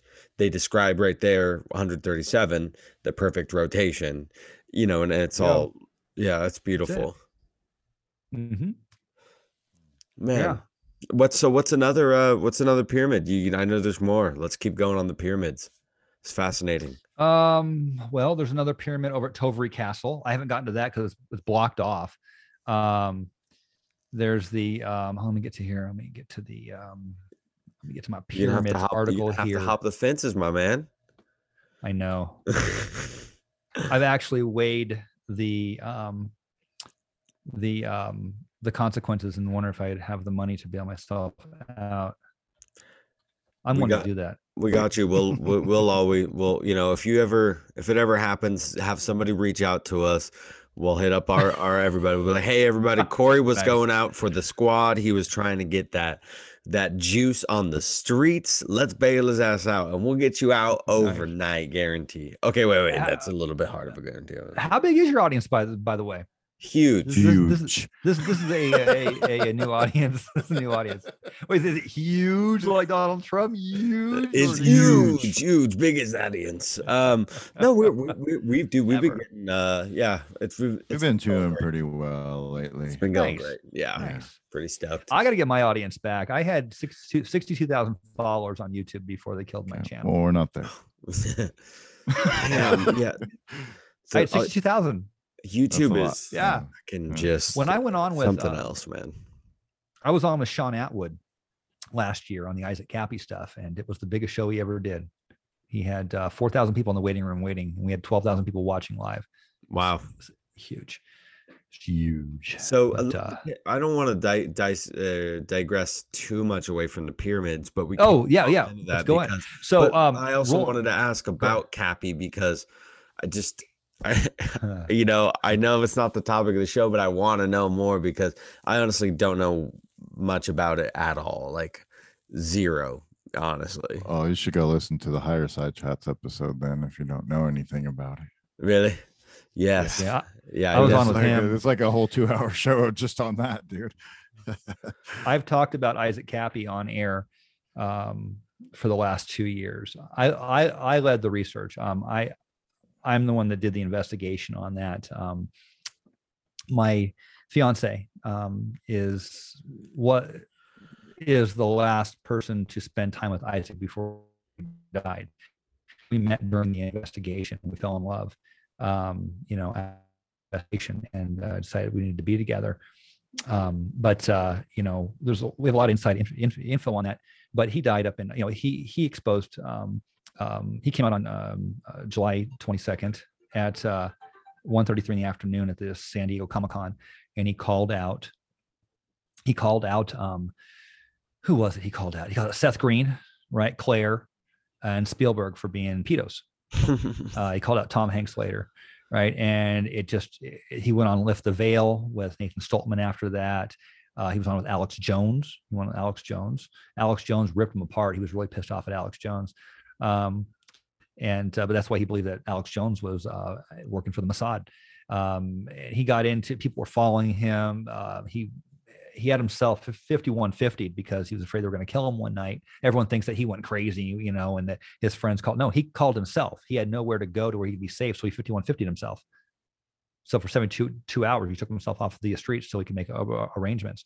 He went to Australia, came back. He wrote the um, infamous song um, um, um, "Brackets and Jackets." Have you heard the "Brackets and Jackets" song? No. Epstein edition. Oh, dude, you got to Oh, go God. after the show. Go listen to Brackets and Jackets Epstein edition. Find it and listen to it. That whole entire uh, he he was rapping. He was a musician. Okay, he was a singer. He was an actor. He played in uh, Thor. He was in Beerfest. He was in uh, Terminator Three. Uh, he was in. Um, he was a B actor in Hollywood. That's where he met. Um, you know um, these Hollywood folks and uh, he, I mean, any- ba- basically he um, he said that one night when he was over at uh, Seth and Claire's, they said, "Hey, uh, we got to talk about chicken." He said, "What?" He said, "Yeah, we got to talk about chicken. We want to let you in on on something." And um, they took him upstairs and they showed him a room that had like a crib and like baby stuff in it. And they weren't expecting, and they didn't have any kids. They didn't have any nieces or nephews. And then he said that uh, they went kind of down off the living room, and Seth opened up this like literally a bookshelf, like, and it opened it up, and there's like the secret room. And he went in there, and there were like these cots and chains and shit. And he said, "This is where we keep the kids." And um, he just looked at him. You know, I was like, "What are you talking about?" And you know, he basically asked him, "Do you want in on this?" And um, he stopped hanging out with them for a while, and then he thought about it and thought about it, and then he he had to come out. He said, "I had to come out and do it." He said, "He said you got to come, come, come, come, come clean, guys. I love you. You know, you're you're on a wrong path. You're just something that's completely just wrong- and disgusting. I'm calling you out for it." He thought the FBI was going to jump on it. He thought the cops were going to jump on it. They didn't. It, it was full cover, cover, cover mode. Um, you know, Paris Jackson.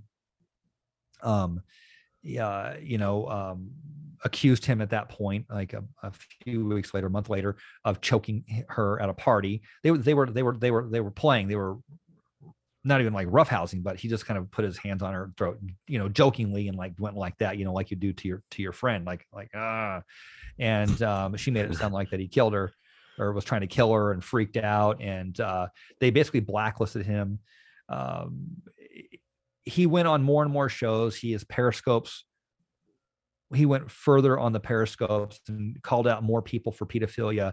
He was putting together um, a uh, underground social media uh, phenomenon called Unseal Epstein. He wanted the, he wanted the Epstein records un, unsealed, and he was going downhill when he got back from Australia. He went downhill bad, and um, um, Alicia, um, my fiance, went to see him on the Wednesday before he died, and um, later on that Saturday. He went to she went to go see him, and uh, because Friday is that infamous last video he did. It was like almost an hour long, where he talked about you know like I did something wrong, um, you know I betrayed Trump, um, on and on and on. This like it was horrible video to watch. But I think there, oh, everyone thinks there was somebody in that room making him make that video at that time, and I believe that that that, that there was. I believe he was um, being forced to make that video at that time. Uh, but she went to see him the next day and he kept saying, I'm not suicidal. I'm not suicidal. Everyone thinks, you know, I'm, I'm suicidal. I'm not suicidal, but they're going to kill me. They're going to kill me. And she said, well, you can come to my place. You know, come on, let's, let's go. Let's get, get out of here. No one knows where I live. You can just hang out. We can paint. You can, you know, just chill. We'll go to the beach. And um, he's like, no, I don't want you tonight. Uh, maybe tomorrow. She's okay. I'll call you in the morning. I'll drive back down. She lived over in um, uh, your, your, Yorba Linda. And he was in Apple Valley at the time. And, um, and anyway, she went home. She called him in the morning. He didn't answer. Around noon, she called him again. Anyway, he called her about back about three and said, um, "No, I'm I I can't come. I'm going to go see my mom." She's like, "Oh, okay," for Mother's Day, and um, he took off at 7:45 from Apple Valley, and he made three stops along the way. And um, his tire blew out in Bellemont, Arizona. I think it was sabotaged, and uh, his last time his phone was accessed on um, anyone saw him on the telegram chat he had hundreds of people in the in the family in Burgesa that the chat room was at 132 or 137 in the morning and then at 722 in the morning on may 13th he threw himself off a bridge, according to TMZ.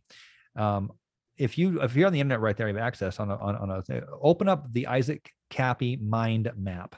There's two years worth of information of PDFs, of interviews, of videos, of audio, of 911 calls, all of it, stories, um, uh, interviews I did with four of the six witnesses on the scene, um, uh, all of it, tracking it down. And um, everyone can go there and they can check it out and see. But uh, what got me interested at the, uh, well, as you know, I'm, I'm a professional certified guide. So I used to drive from Phoenix to the Grand Canyon. Everyone said, Corey, how did, how did you get involved in this? I'm like, well, it's, it was an accident. Like I, I it was like not something that I planned to do.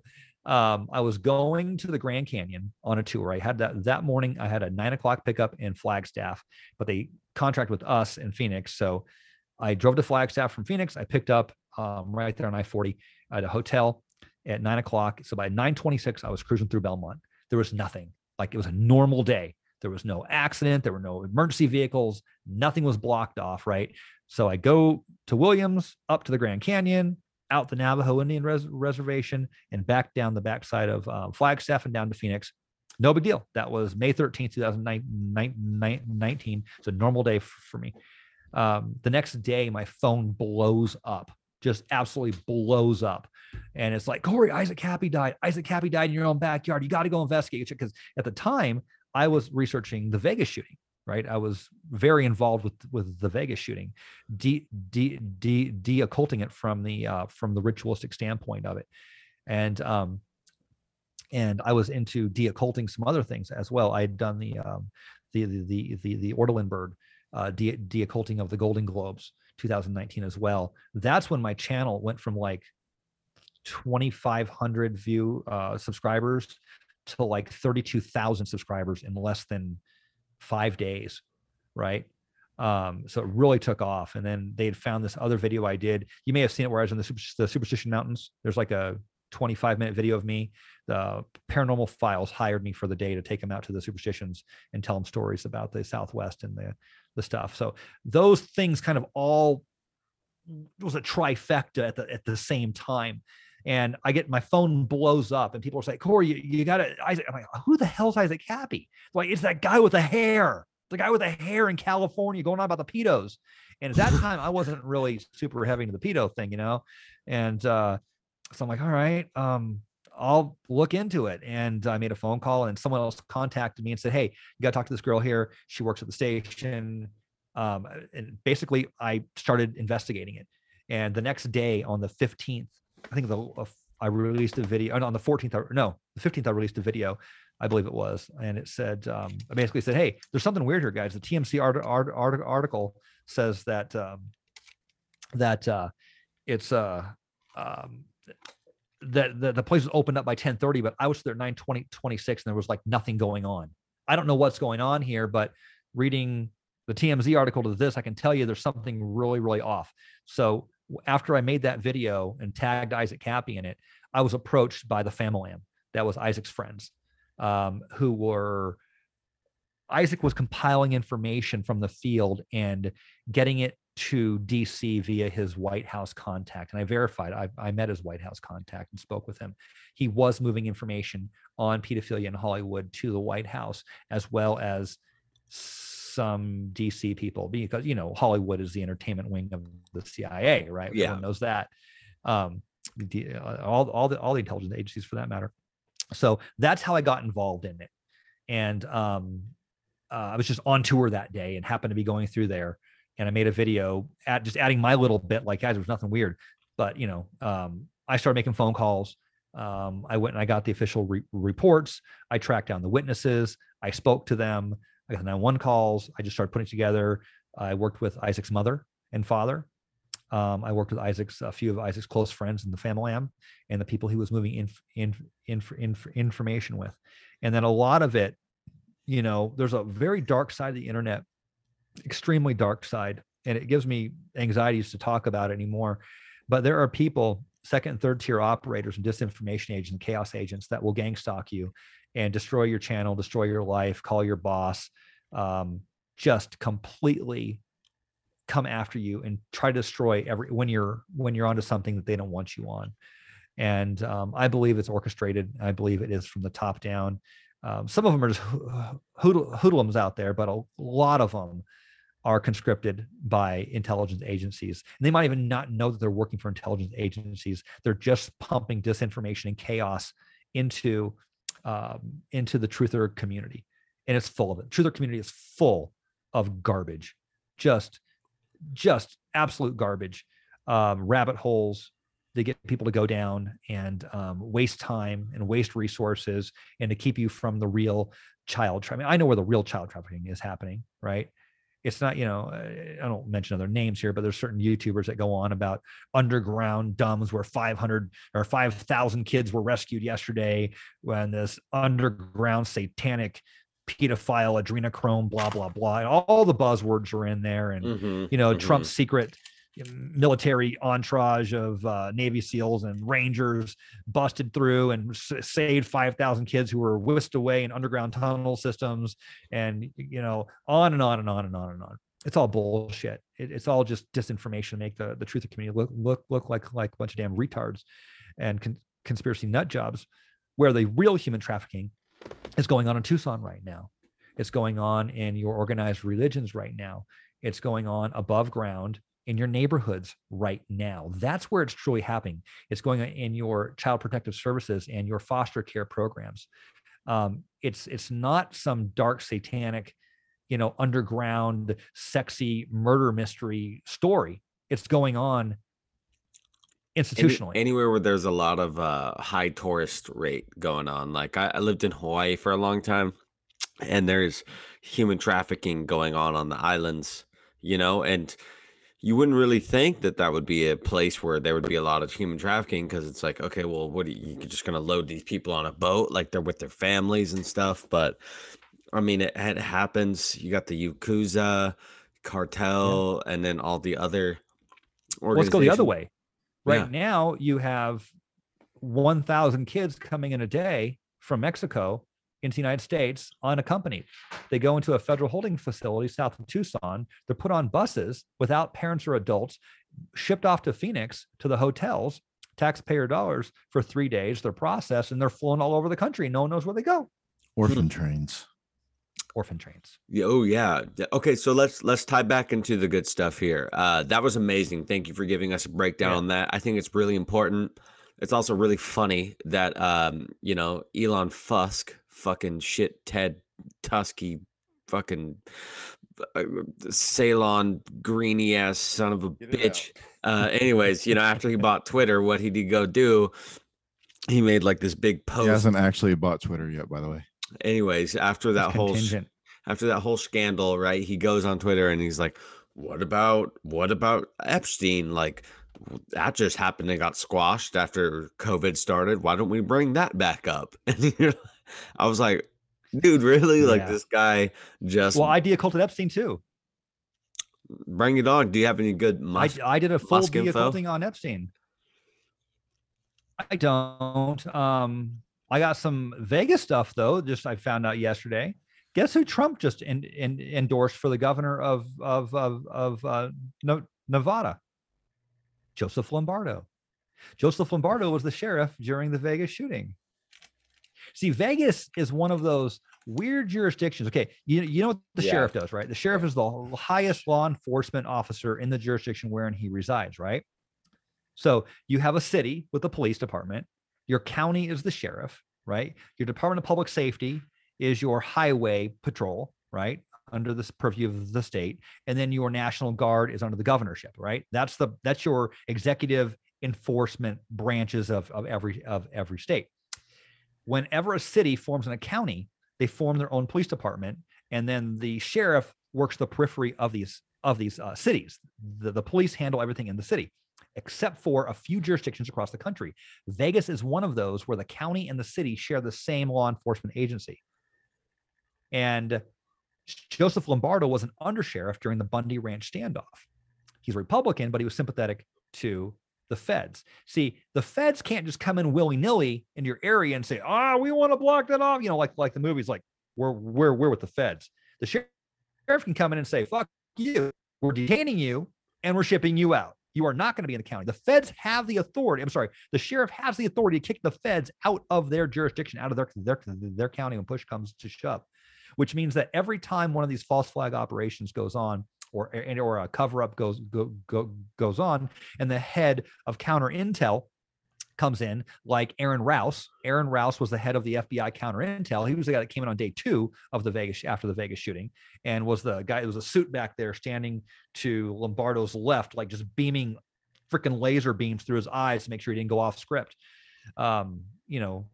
Anyway, anyway, Joseph Lombardo played ball with the feds, and they covered up that shooting, um, and um, and now he's being rewarded. He's being re- rewarded with an endorsement by Donald J. Trump. Donald J. Trump covered up what happened in Vegas. I know for a fact Donald Trump knows what happened in Vegas because I have the recordings that we got to General Flynn. Um, people, I was vetted by one of General Flynn's um, guys when I was discussing matters with um, um, Lin Wood and moving recordings audio recordings of the after the aftermath up there. That's what I've been working on the last couple years here. So yeah, um, you know, I know there's a lot of Trump humpers out there, people who love Trump and think Trump's the savior. He's going to save us from the evil Biden. Uh, you know, again, get out of the left-right paradigm. I'm going to use this bully pulpit here. Get out of the left-right paradigm. There's not left guys. They're both controlled opposition. There's tyranny and there's freedom, and we're being set up for a tube shot in this country right now. Um, you know, uh, I know for a fact Trump knows what happened in Vegas, and um, he should have came out and told America what happened, but he didn't, and he's still sitting on it, and that that that, that personally just pisses me off. But uh, so that happened. There's some news that just broke yesterday in, in my world. Nice. What about uh paranormal experiences in uh in Phoenix? I, you know they got the thing called like the Phoenix Lights, which I never uh, dug too deep into, but have you had any paranormal experiences or seen? I saw the Phoenix Lights. Oh, yeah. Tell, I tell, was there for it, man. Shit, I seen it.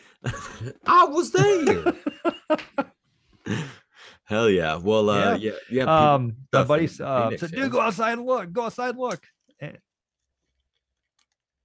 well, I went outside and I climbed on my roof and I looked and um, I saw the uh, the delta shaped lights going just they're, they're just to the south of my house because I lived in like central north North Phoenix and they were just going over Squaw Peak, like just boom right over it, and that's what I saw, and I'm like oh shit, and I went inside and I got the cell phone right, you know, because we didn't have cell phones, we had the the portable phones, right? And I called my friend. He said I'm on the house. I just went over there, and um, he came over and we I sat on there, and about uh, two hours later, I think it was, Luke Air Force Base off to the west starts dropping these uh, these lights, you know, the flares. I'm like, when are they dropping flares over there? Because everyone, if you live around a military base, you know what flares look like, you know, when, when they're when they're doing training. So the next day, there's like on TV, oh, there was a UFO flap last night. People thought they saw a, a, a UFO, but it was just Luke Air Force Base, um, you know, dropping flares for practice and about 63,000 people called the news and said, "You guys are full of it. It wasn't the, it went right over Phoenix." So when they found out what happened, it actually came out of the Nevada area, across the Grand Canyon. Uh, sorry, through St. George, Utah, across the Grand Canyon, over Williams, south over the Bradshaw Mountains, kind of at this angle, and then boom, went straight south um, into uh, over Phoenix into Mexico, and um, so it was more than just Phoenix that saw them. Like people saw it uh, Chino Valley saw it.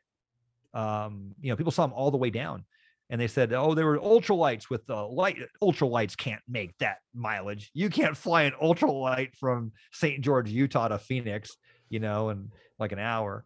So, yeah, I saw it, and um, it was something unexplainable. I just, has did anybody like claim to have any like experiences during that or like besides just viewing it like do uh, uh, like anybody have like a yeah you know there's the woo woo world you know mm-hmm. there's the you know there's the i don't get too much into the woo woo world i'm a professional guide and i've done over 1600 tours in sedona and i can tell you there's some really retarded shit that goes on up there um every I just don't get into the woo woo world. I'm an occultist. Like, I understand that the occult and magic is physics. I get it. I get that there's a spiritual side to people. You can tap into that and there's a machine you know your brain is a is a, is a three to fourth dimensional interface computer you know from the from the from, from a non-tangible world to the tangible world and there's a gift of life Mhm. so there's all that i get it but i don't get into the woo woo too much um, i just have no patience for it it's all subjective it's all feeling my girl does um, alicia you know uh, she's uh, but but she there's people who feel there's people who don't feel there's people who think i'm a thinker i'm i'm on that side of it so i i, I guess i'm just not equipped with that with that the, the, the hardware for that um You got to have know? balance, man. That's the hermetics of goodness of the polarity. you know? exactly exactly there, Yeah. there's got to be a balance and that's why her and i we we we, we compliment i'll tell you what there's a cool book um i saw and i didn't get it i should have got it. It would talked about the trajectory of the angle of the phoenix lights when they came in in relation to the stars on that night and the astronomy not the astrology but the astronomy. Mm. um and it was pretty hardcore. The guy did his guy did his work. I think i think it was an astrologer stress astro, um ast- ast- uh, astro- astronomist and uh, put that book together. And there's something there. He's onto something he he was on to something. I know that governor it simon came out and made a made a made a joke about it Yeah, just as and an uh, alien. marched some alien on Yeah. stage and everyone got pissed off. He actually apologized for it. But what no one talks about is two days later it was the next night or the second to next night afterwards there was another sighting of a deltoid delta shaped lights up in the pinnacle peak area that was very significant as as, as well it, it doesn't Hmm. get talked about it's like the second rush uh the, the, the second crash at roswell doesn't get talked about you know Oh yeah, that let's. Um, I mean, can we talk about that? That sounds fucking amazing. Also, Dan, what were you gonna I say, buddy? what you got Dan? Oh, uh, go ahead, because I was gonna kind of start rapping. Rapping. We're just getting started. Oh well, I figured it was only for two hours. We only got five minutes left, so well you can just have me on again sometime yeah. Uh, because I was gonna say we're, we're I was I wanted to get into the Oho story and uh the Grand Canyon and Montezuma and Monatomic Gold and then Route 66. yeah Uh, but we'll skip do that all next time. that. And uh, I know this is kind of near and dear to Roman's heart. So uh, you have a thing on there about sacred physics and ancient technology of the royal crown. Oh yeah. And uh, and uh, I'm Roman. Why don't you tell them like kind of what you've been doing and and uh, whatnot? Uh, got some some work I'm working on. Uh, some work I'm working on. Real real big words there. Uh, I got some research I'm working on compiling uh, some evidence t- on a thought piece that I have, and it it um it involves ante- Antiquitech. Uh, that um from you know the turn of the like fourth century. Well, basically from the time of Egypt, uh, all all of human existence, right? That that our ancestors were tapped into the collective cloud of consciousness, and they understood consciousness um, on the level of electrical frequencies and resonance, and that's why I think you know all this architecture of our past has resonance um, built into it, and everything is is. Uh, astutely attuned to the perfect vibrational frequencies that be and looking into uh you know the renaissance period when they started really really working with heavy alchemy and we have a lot of alchemical text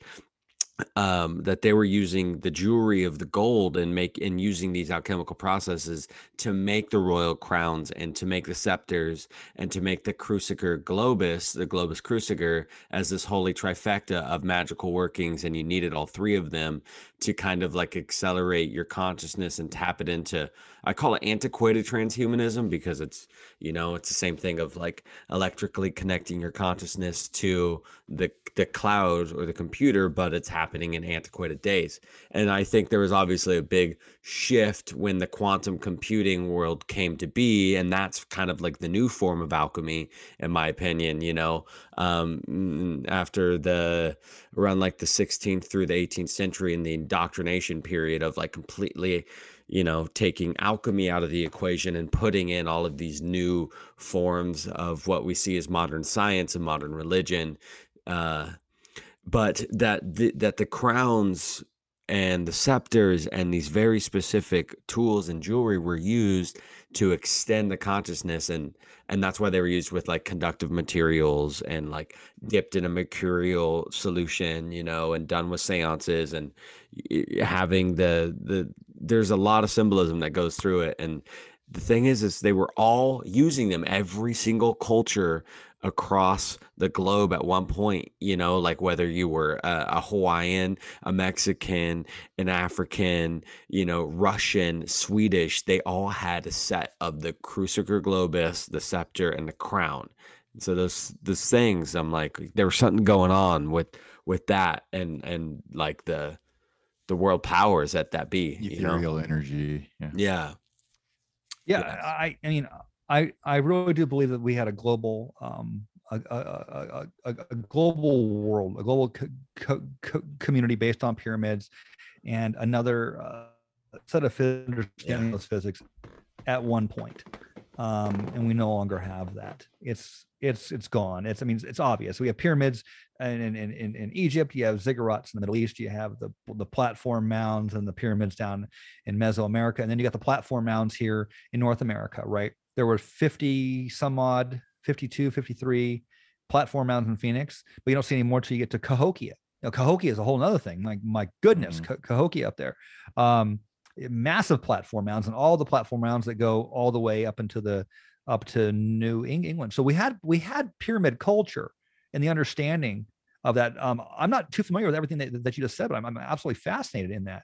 You can talk off air about that or give me a little uh, rabbit trail to go down. I would, I would, I'd, I'd, I'd, I would, I'd love to to dive into that. Um, you know, I know that the um, the scepter is still used by the Congress. You know, they got yeah. the uh-huh. mace, right? I did a deocculting on that mace, but oh, um, wow. yeah, uh, certain stones. There was a book called uh, oh, I forget the name of it now. It was about um, uh, it was about alchemy and it was about monatomic gold and it was about uh, moses in the bible and going back to the to the torah. And it talked about how moses was probably up there making a version of monoatomic gold up on the mountain and came back oh. down and they were eating that. It might have been the manna and it was bridging the synapses in the brain allowing them to do things. There's stories that the native americans have. There was some monatomic gold that was supposed to be down somewhere in south of Phoenix before you get to Mexico in that desert down by Ajo or something. There was a pile of you know, kind of like I, I envision like Dune. You know, you got this like these uh, like the red spice out there. yeah, you know, yeah. But they yeah. had this just sitting out there, this monoatomic gold that naturally went. I did a whole study on monoatomic gold. Um, if you want to get to now, or we can save it for the next show. No, let's um, get into but- it, man. I I have a buddy who fucking uh, started this company called Ormus, and he was like, "This is monatomic gold extracted from the ocean," and I was like all right, let me get a bottle. And that shit got me feeling some type of way. He's like, you will have a, a, transcendental experience. And I haven't looked much into it since I like, I tried that one little bottle, but I would please, like, let's definitely do that. It sounds amazing. Okay. So, um, we have a mountain here, uh, range. I talk about north, uh, where Jack Swilling came out of, called the the Bradshaws. Know, after the Bradshaw family. Uh, Phoenix sits on the south side of the Bradshaws.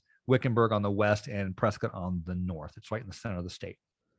It has the highest concentration of gold in North America, but it's all in little teeny tiny micro specks. It's all over. There's I think 63 ghost towns up in that mountain uh, range. Holy and, shit! Um, yeah, every time they would like hit gold, it would like burn out within like like it just have a, a town, and like a month later, it'd burn out. So there's little tiny bits of it everywhere. That being said, that's not the treasure in that mountain there's a place called Castle Hot Springs on the south side of that mountain. You might have heard of it. Uh, you can run up uh, north of Lake Pleasant on the 74, which is the Carefree Highway, and you can go up there. And Castle Hot Springs is tucked away in there. Um, it Castle Hot Springs is where the first territorial governor's house was when we were a territory, tucked in those mountains, way up in there. I don't know why they'd put it up in there, but it sure as hell was. And there was like this little mansion thing up there. It was the courthouse and they used to hang people on the oh, um oh, on the on on the front porch there and it was like the, it was the whole thing that was the territorial capital of arizona for a while but why there are hot springs there okay the apaches would go there and there were stories and the Yavapai would go there and they would heal in these springs. Okay. It comes out like 120 something degrees or something Oh, like that. It comes out hot. So there's these three pools now. It comes down to one to two to three. Um, when you go through the history, and I have an article about it on on my website here. When you check out this uh, Castle Hot Springs, you see that it was opened up. Uh, people were coming out here in the Old West, like to bathe in the hot springs to get cured of stuff. It was curing people of all kinds of things.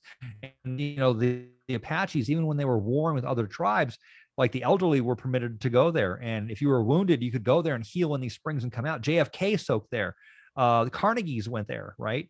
Um, uh, there's a number of different uh, extremely wealthy people throughout the years. It was a uh, it was a um, like a winter retreat for the wealthy, but um, very influential, extremely rich. I think the the Rockefellers used to hang out there, right?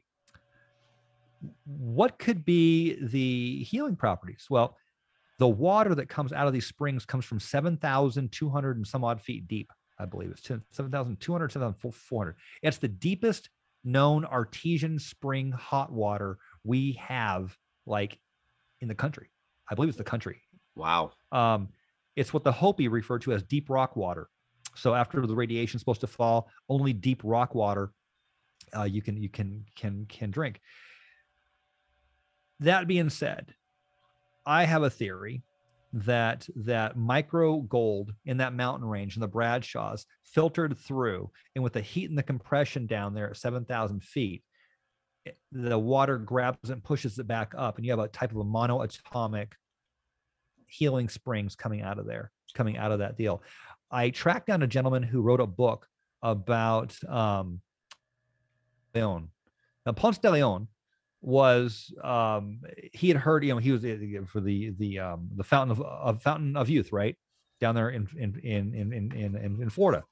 Well, where did he learn about that? He learned about that from the Muslim Moors that he used to sail with, and then he told the queen about it, and the queen said, oh, "Go go find it," and she financed this deal to go find the fountain, you know, because all rich wanted, wanted to be you, you what you know uh, uh, same thing that million, millionaires and built built built billionaires do now. They fund anti-aging life extension tech, technologies. Well the queen of spain did the same thing with ponce de leon and he came over here and um, he found uh he talked to the natives and he found a spring. He found a spring in florida that the uh, nutritious salts would uh, come off of the mainland and they would carry the gold with them and they would go down into the bedrock and the nutritious salts from the ocean would lap over there and they would go underground like hundreds and hundreds and hundreds of feet to where the artesian or where, where they would get hot and they would come back up with a spring into this one area.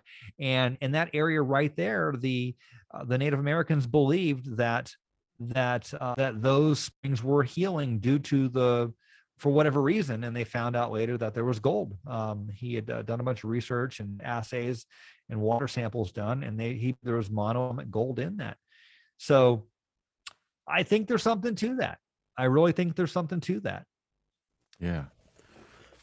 Um, go ahead, Roman.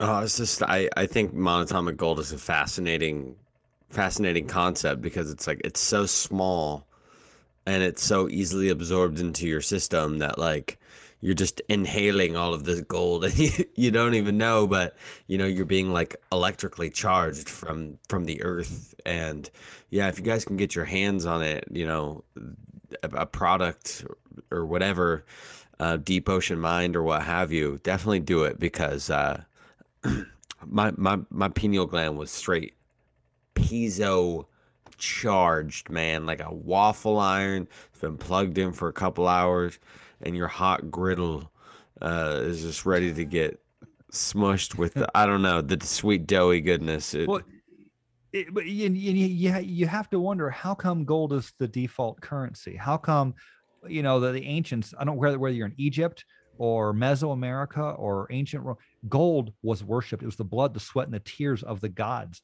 You can't eat it. You can't smoke it. You can't drink it. You can't fuck it. What do you do with it? It's just you what do you do with it? You know what i mean? Aside from when computers came out you know we can start making you know uh, wires out of it and uh, you know connections and everything and using it as a conductor. What did you do with it back in the old day? What was the value of it? Zecharia Sitchin had had his theories but i tend to believe that putting it into the body or changing it alchemically into something that well you know it, it changes the body and makes you smarter and younger and faster kind of like kind of like dune you know spice man you know the spice must flow I'm gonna have to. I'm gonna have to. uh to watch that new one. I haven't. I haven't gotten around to watching the new Dune yet. yeah me either i want to see it I just Big watched Dune it like about a week or two ago, and it how was, it it was pretty good, man. It was very Nice. Nice. I enjoyed it. Yeah. Yeah, but there was a whole thing. Uh, what was his name? Was it Robert something? Was it Monroe's uh, down here in Phoenix, who was making the first monoatomic gold? Are you familiar? Are you do, do, do you know do you know the story? No. Uh-uh. You don't know the story, Roman? Shit, Oh man. no, shit, no, no. Like I said, I Oh, my wow. buddy, my No, buddy is- has that brand, and that was like my extent on the monatomic. So I want to say his name. God, I want to say Robert. It's probably not. It's been years since I've talked to um, a farm. He had a family farm. He was. oh, I, I just don't mean like he was a farmer like me, where I have some, you know, stuff in the backyard, some squash. Dude had like miles of farming, you know, down south of Phoenix here on the way to California, and um, he was doing um, cotton because we do a lot of cotton here, in Arizona. Um, Pima cotton actually, and that gets in the old stuff too, but another story.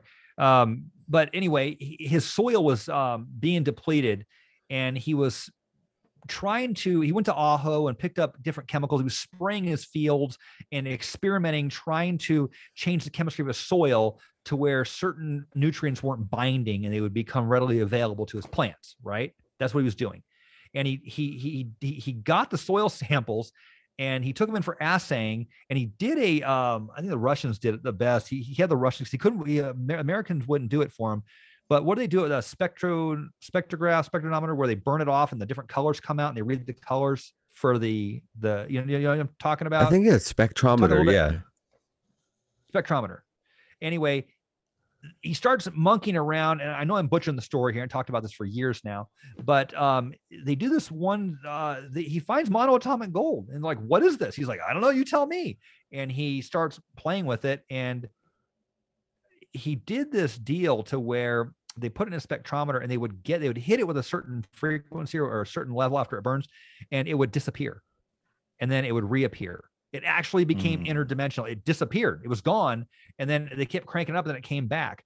He starts producing monoatomic gold in his factory, uh, small factory down south of Phoenix. And you know what? The feds came in, shut him down, Oh confiscated everything, and said, "You cannot, you will not do this again under penalty, jail, imprisonment, financial ruin, yada yada yada." Shut him down completely. Um, he was making. He was the first guy making all that stuff. Uh, he that's where it started. That's where that's where the monoatomic gold kind of Wow. came on scene was down here in south south of Phoenix. Um, you mentioned Pima cotton. Yeah. I was I was trying to think of where I heard that before, and I just started reading uh, a book called the Oera Linda, and in the beginning of it, they they talk about how uh, the people who continued on this story. fr- It's a it's Frisian mythology, and they were using Pima cotton as like a type of paper uh, to write all this down on Oh. and they're trying to figure out where this Pima cotton came from. I can tell Uh, you. Yes, please do. So when um when the uh, settlers got here to the Phoenix Valley, they found you know so the, the five C's, the five economic C's of Arizona are cotton, cat, cotton, copper, cattle, citrus, and climate. Those are the five C's that made Arizona from the late 1800s till till um, well Motorola and came in. And uh, those those those were the originals. And um, cotton had been grown here. You know we tend to think of native americans. You know if you watch the old west. You think of native americans You're coming across the west and there's just a bunch of spear chucking hide wearing wagon burning savages out there right? Killing everyone chopping everyone and raping and raping everyone dude there were trade networks there were platform mounds there were pyramids there were astro uh, ast- astronomical sites all over the country. There were networks of of, of, of, of birds and macaws and parrot feathers coming up from mesoamerica and little copper bells from uh, you know further south in guatemala coming all the way up here and um, uh, shit coming in from the pacific ocean shells and um, uh, coral and whatnot and trading you know, they found flint from Michigan here in Phoenix area. So huge networks. The Native Americans were growing a cotton out here in the valleys. You know, you have to have irrigation to have cotton. It takes a lot of water, right? And that's what they were growing. Their primary co- crop in Phoenix was corn, but it was also cotton, right? And they um, they would get it together and they would then relay trade it north. So the natives would put on their backs and carry it 40, 50 miles north to like Black Canyon City, you know, to the Agua Fria culture, and they would trade for deer hides or bear skins or uh, ob, ob, obsidian from the ob, the uh, obsidian fields. And then they would come back south again, and they would grab their cotton. They so and then everyone only went like 50. You didn't you didn't have to go from Phoenix to you know um, Idaho. You just had to go your 50 miles, and the next guy would do his 50 miles, and that's how stuff got they got traded, called relay trading. So, cotton was the primary export here. People wore clothing, cotton clothing in the American Southwest. They wore cloth. They were weaving cloth. Now they had yucca fiber stuff as well and deer hides to some extent, but down here in the deserts they wore cotton clothing. Up north, uh, when when they when they wore clothing, up north they wore a lot of deer skins and bear hides. Okay. That being said, in 1905, the botanists come in here and they find this cotton growing. And they're like, oh, look at that we can grow here, right? Because 1902 was the um, um, uh, the Reclamation Act got passed, right? And the first project was the Tennessee Valley Authority in, in 1903, and the second project was building the dams along the Salt River. So the Roosevelt Dam started, and then the next dam down uh, formed after that. That was um, Apache Lake, and then the next one was Canyon Lake, and then Saguaro Lake. Those are the four lakes. They spell SCAR, S-C-A-R um, all the way up. And um, that tamed the Salt River because back in the day, the Salt River used to flood out, and and if, if Phoenix would flood like miles either way of the Salt River, the same way Egypt did, the Nile did, right? Mm-hmm. It would lay down new nutrients, then it would recede again, and they would go in there and plant again. That's how it worked. Um, that's a whole different topic about the similarities between Phoenix and e- e- Phoenix and Egypt, which explains why DC and Phoenix the head of Egypt now is Phoenix or D- DC and Phoenix again. So all these tie-ins from the ancient Masonic world to today, and even going back, you know, 2,000 years ago to the to the Hohokam, these same ties are here in the Phoenix area. Um, that being said, they find this cotton growing and they say, hey, let's mix this with Egyptian because it's very drought tolerant here in Phoenix. And um, so they mix it and they make a hybrid and they grew it out on a test farm in a place called Sacaton, which is about 30 miles, 30, 40 miles to the east of Phoenix. And the, they had the Pimas grow it out. They hired Pimas to grow it out because Pimas were really good at growing cotton. And when they found it, they called it ELS or extra long staple. It was a very long. So uh, that cotton we grow in Phoenix now is the second finest cotton on earth after Egyptian cotton because it's a hybrid, but it's more drought resistant. So they're losing some length on it, but they're getting more drought resistance.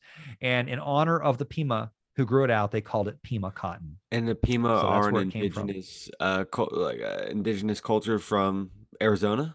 Pima, Pima are the um, are the descendants. The, the real name is the Akimel O'odham, which means the people of the river, and um, they are most likely the descendants of the Hohokam. See, when the Hohokam culture uh, it disbanded in about uh, 1425. We know there were two decades of drought followed by a flood, and that flood. So, so the drought, you know, crops go down, people thin out and move out to different areas. The flood came down the Salt River and flooded in sand, filled in all those trunk canals with sand, and they couldn't dig the sand out fast enough to get back to reestablish the level of planting they had to sustain the population base that they had grown that they, that they, had. The official number is about 65 to 70,000 Native Americans. However, when I talked to the city archaeologist Lorraine down there at the Pueblo Grande and start running the numbers, like how do you dig this much You know, how do you construct 50 to 70 foot canals that are 20 feet deep? Okay. The trunk canals alone are 54.6 million cubic yards of earth. That's 54.6 million truckloads. Let Right, alone it's like some, one cubic some yard. crazy dense clay too, right? It's not just Yes, you know, okay. it's like forest soil. no written language, no mathematics, no metallurgy skills, no wheel, and no pack animal. They supposedly took flat rocks and dug into the earth and moved it with baskets full of or made from uh from from cactus fiber. That's how they say to a perfect gradient of three to four feet per draw of, of, of drop per mile. Okay.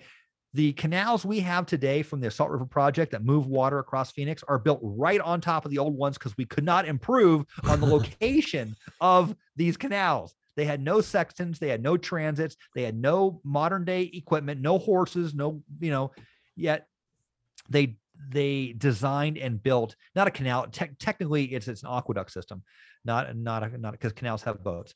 Um, but it's it's the most advanced um, um, hyd- hydro hydrology um, uh, engineering endeavor done in the Western world at the time. And what what were they making out of it in in, in that area though? Not So- paper, obviously, if they weren't writing or doing anything. Clothes. No, they were clothing. It was, it was for clothing. textiles. So, um, so, so what happened was like the Hohokam didn't die, but the culture died. The people moved on. So my, my I have a few Hopi friends, and they're like, oh no, like quite a few of the Hohokam came up here, and some of them went up to and joined the uh, Sinaguan culture. The Sinaguans, S-I-N Agua, without water, the without water people named Mm. after the Sinagua Mountain, which is Humphreys Peak. The Spanish named it when they came to the 1500s because there was no water around it, right?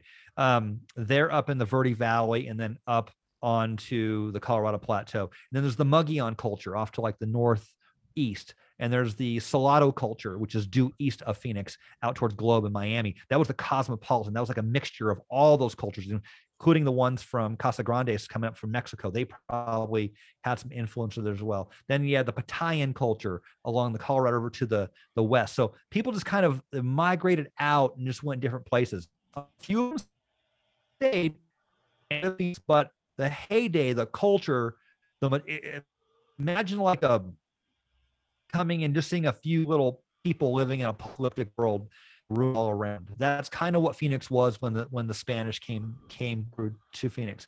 Then they went north and they found that the Agua Frian culture had died out. Then they went north up into the Verde Valley, Sedona, Prescott area, right? Found that um, that the Sinaguans they left Montezuma's castle and Montezuma's cave, and all those ruins were all just completely empty. The whole central Arizona corridor was emptied out of people for the most part when the Spanish came through.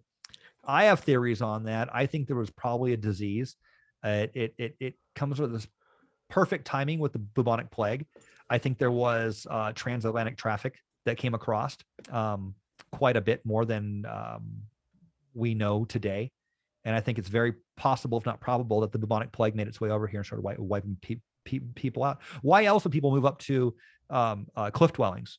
Why would you live in a, in in in a in a cliff? Right? You have to haul all your water up there. Your kids can fall off. Your elderly can't climb up there. You, you just sleep. It's, it's it's a fortress. You're fortifying yourself. And if you are Or- fortifying or yourself against the enemy, and you're yeah, or a flood, but floods come and go. You wouldn't stay up there, right? We know that they lived in in the, the, the, the these things for for, for semi ex- ex- extended periods of time. But think about it: if you were attacking my tribe, and I built my, and we fortified ourselves 50, 60, 70 feet up on this on this, or 100 feet up on this cliff, all you got to do, man, is camp out. The human body dies in three days without water, right? And food Yeah. we start ne- uh, negotiating real quick.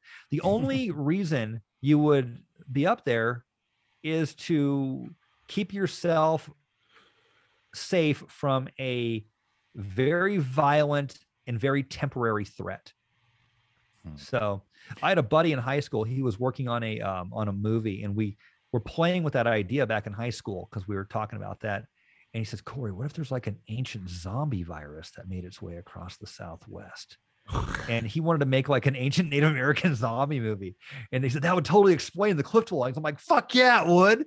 So, but we never did it. So if you're out there and you make a movie, someone make that movie. I, would- I would love to watch it. Man, Flood- I'm looking at this. Uh, if the Phoenix aqueducts, like, and I, uh, it's it's yeah, it's really big, like, and very extensive. To think that you know you're building this with just rudimentary, uh, you know, What about this theory? What about this theory?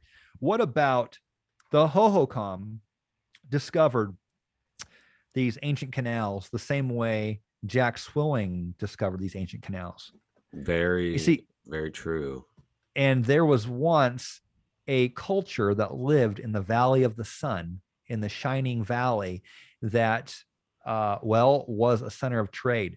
Think about it, guys. Look at Phoenix, Yeah. Arizona on a map. Okay. Agree with you. You have six rivers that dump into Phoenix. You got the Gila, the Salt, the Verde, Agua Fria, New River, and the Hacienda. And they put your hand up and add like a six finger right there. Though, and they all go up and out. The Gila Six goes over fingers. six fingers, Yeah. right? Six fingered man. Um, Yeah. Maybe that's what they're really these talking about. six? It's the six fingered like what's Giants. that? The Six- Giants had six yeah. fingers, right? Well, that's what I'm saying. Maybe that's not actually a giant hand. Maybe it's showing you Phoenix and the six rivers. Yeah. Yeah. But Phoenix sits at the base of the Rocky Mountains, right? Uh, Arizona is a is a you know Arizona has more river frontage, more miles of river frontage than Alaska has ocean frontage. Damn. We have more rivers in this state than, than people even know. Um, and because we're at the bottom of a drainage system off the Colorado uh, plateau and off the Rocky Mountains, right? and it Mhm. goes in the Colorado, then down to the Yucatan Peninsula. So uh, some rivers go up to the northwest corner, some go up to the Grand Canyon. Is there some any go up into pyramids along the base of these rivers? Uh, there are rumored to be the rivers. there are some rumors up in the Verde Valley and up the Grand Canyon. Yes, there are there are rumors of that, but they never got Mm. tracked down. Um, some people swear to them. I haven't seen them, but um, you know, um, they're gone now. But people say they were destroyed. Hmm. But um, That's cool. if you're moving any goods or products down from the Great Plains, the Four Corners, or the northern cultures, you have to come to Phoenix, right? Because we live in the desert. And if you go across the open desert, you die. The Camino de Diablo here in between here and Mexico. Uh, you have to stick to the river systems. They are the highways. And once you get to Phoenix, all those rivers meet at a place called Tres Rios, which is about 10 miles west of downtown Phoenix. And they go to the Gila and the Gila to the Colorado and down to the Yucatan. Gila So- monster. Yeah, Gila, Gila, right? G I L A, Gila. Um, so Phoenix, guys, is an epicenter of trade, geographically and naturally in the ancient world. Anything coming up from Mesoamerica has to go through Phoenix. Anything coming down from the Four Corners, the Great Plains, all those has to come down through Phoenix to get down to Mesoamerica. That would explain why maybe the Phoenicians, maybe someone older than the Phoenicians, you know, the Minoans, maybe. We know the Minoans were in the Midwest mining copper all the way up there in Michigan, right? All that copper that's missing. They found Minoan ingots. There's been tons and tons of research done on that, and uh, uh, doctors and PhDs um, putting the they they have the evidence. It's like not even a I think uh, Vikings were the first to have copper weapons. they were up in the northeast, the New England area. They they Yeah. say they didn't get very much further west than that, but then you have stories of like um Canada. what's his name Prince Madoc, right? Yeah. Kentucky. Prince yeah. Madoc with the blue-eyed, blonde-haired Native Americans in North Dakota. Uh, and King guess who found them? Uh, Mary Meriwether Lewis and Clark. Meriwether Lewis, the 33rd degree Scottish Rite Freemason, hired by uh, Jefferson to come across the country. Mhm. Um, he found blonde-haired, blue-eyed Indians that all died of smallpox shortly after. Um, you know, and they said that that their great great great grandfather came from across the great ocean to the east, and it was probably Prince Madoc that came over in two sets of 200 people each to start this new colony over here. The Americas are full of stories. I know. you It's know. great. We've been doing a couple months on ancient America. Uh, and then this month we are going to be doing uh, like synchromistic lands of America. So, uh, yeah, that's why we wanted to get you on the show. I was looking up the Ho-Oh, like it sounds familiar to me because I played Pokemon and the in the Pokemon, it's a it's a phoenix. It's a Ho-Oh bird. And so I was looking it up, and it says the Ho-Oh bird is a mythical creature adapted from Chinese mythology that incorporates parts of the several creatures such as the rooster, mandarin duck, peacock, crane, and pheasant. Uh, the mer- the bird was misidentified as a phoenix or a flying turkey by Western consumers in the early 20th century. Uh, Ho birds are the main decorative element on phoenix ware vessels decorated with a some suki transfer print. Um, but anyways, it comes from Chinese mythology, Ho-Oh, and uh, there's a lot of uh, stuff going on about uh, maybe the Chinese being in California and in America in uh, the early times. Uh, I know Gavin Min- Menzies has a book called 1421 uh, when China made it to America. Um, so uh, There there's a, are uh, there might be there an are- interesting connection there to follow too. Yeah. Well, I can tell you there's a ton of um, those anchors they found off the coast of California going down into Mexico because the uh, Chinese use very distinctive anchors that were like Oh. um, um, like wheels, right? They, they'd make a, a wheel out of it. They'd haul out the inside and they would just tie a rope on or a chain on it. Yeah, like a weight, like a, for a barbell. yeah, basically, yeah, Yeah, yeah. No, no, no, no. It looked like a big washer, like a big, huge washer. yeah, like a round like like a circle that had the um that had the inside cut out of it so it was like a big like like a metal washer but it was like a stone yeah, stone circle like when you lift weights yeah oh, on. like, uh, like, like, you put the weights like- on the bar. like bar weight yes. yeah, yeah I mean, exactly So they l- found, like, or a donut. What things. about a donut? Can I throw a There you go, donut. shape mix? going it There we go. there you go i'll tell you what a friend of mine found up in the Wikieup Valley, the Big Sandy Valley. He showed me. Um, I went in his house. He was an old timer, and he had an old sword he found up in a tree and a rifle leaning up against a tree. You know, he when he was you know back in the 1940s and 50s up in the the, the mountains up the up in the Aquarius Range and the the Walpi Range. But he had he pulled these beads out, and he had hundreds of them on these strings, and they were about yay big, halfway between a clacker and a marble, and they had like these designs on them. I'm like, what is it? He's like, I don't know. He said, we found them up in a cave up. I said, where at? He goes, oh, north of here, up yonder, in them our woods, you know. And um, he said, I took him in the 70s and I uh, mailed, I, I called the Smithsonian and they told me to mail a few in. So I mailed a few in and I got a phone call back. They tracked me down and said, uh, do you have any more of these? He's like, nope, nope, just those two. He said, he, you know, he had hundreds of them. And, and, and he goes, um, well, we never seen them before. Uh, can you, s-" he said, okay, great. Can you send them back? He's like, no, we're going to hold on to these. And they took them. They wouldn't give them back oh, even. fuckers. So um what they did is they took them to a, a rock and gem show and they found a guy over there that deals in like pottery and carvings and weird stuff like that. They worked with him and he said that they were Polynesian designs on these beads. Polynesian. And the There guy looked at him and this, this, wait, wait, wait, wait for the cool part. He looked under a microscope and within the bottom, I mean, imagine taking like a um a tip of a pen and carving into the bead, you know, maybe a centimeter down. And that was the design. They were carved in, right? But in the bottom, in the floor of that, of the groove, when you look with a microscope, there was like microscopic laser etchings and writings in the groove in the bottom of it. Whoa. And I found this out three or four year, uh, I mean, five years after they found this out. And he said, Yeah, so we found out that they were fake. I said, What? He goes, Yeah, if they were real, you know, uh, they didn't have lasers back then. So, um, you know, he just got rid of them. I'm like, What? He's going, to got rid of them. He's, Oh, he just, you know, they, he thought because there were microscopic laser etchings in the bottom of the floor of the groove that they were a modern day fake instead of thinking that maybe they were an ancient artifact that from a previous culture that had the you know they found them buried in the back of a cave up there so yeah and they were polynesian they were found in the big sandy, sandy valley in western yeah, it seems like a maybe they a cache hoard that they stuck in the cave to preserve, and then shit happens, you know. Uh, Well- and then somebody it's kind of like the Qumran Qumran caves where they found the Dead Sea Scrolls. Uh, Right. you, you don't you don't know about some of this shit, man. You know. You- Well, if you wanna we don't know the something- history of what really happened in America, so when you find shit like that, fucking it could be anything. Yeah, you know, when archaeologists age things, um, they can reach into pack rat nests, right? And because pack rats will build pack rat nests in the back cave, and the cave there for 12,000 years. So you have a time capsule of organic material, carbon, animals that were alive then that aren't alive now, all kinds of shit, right?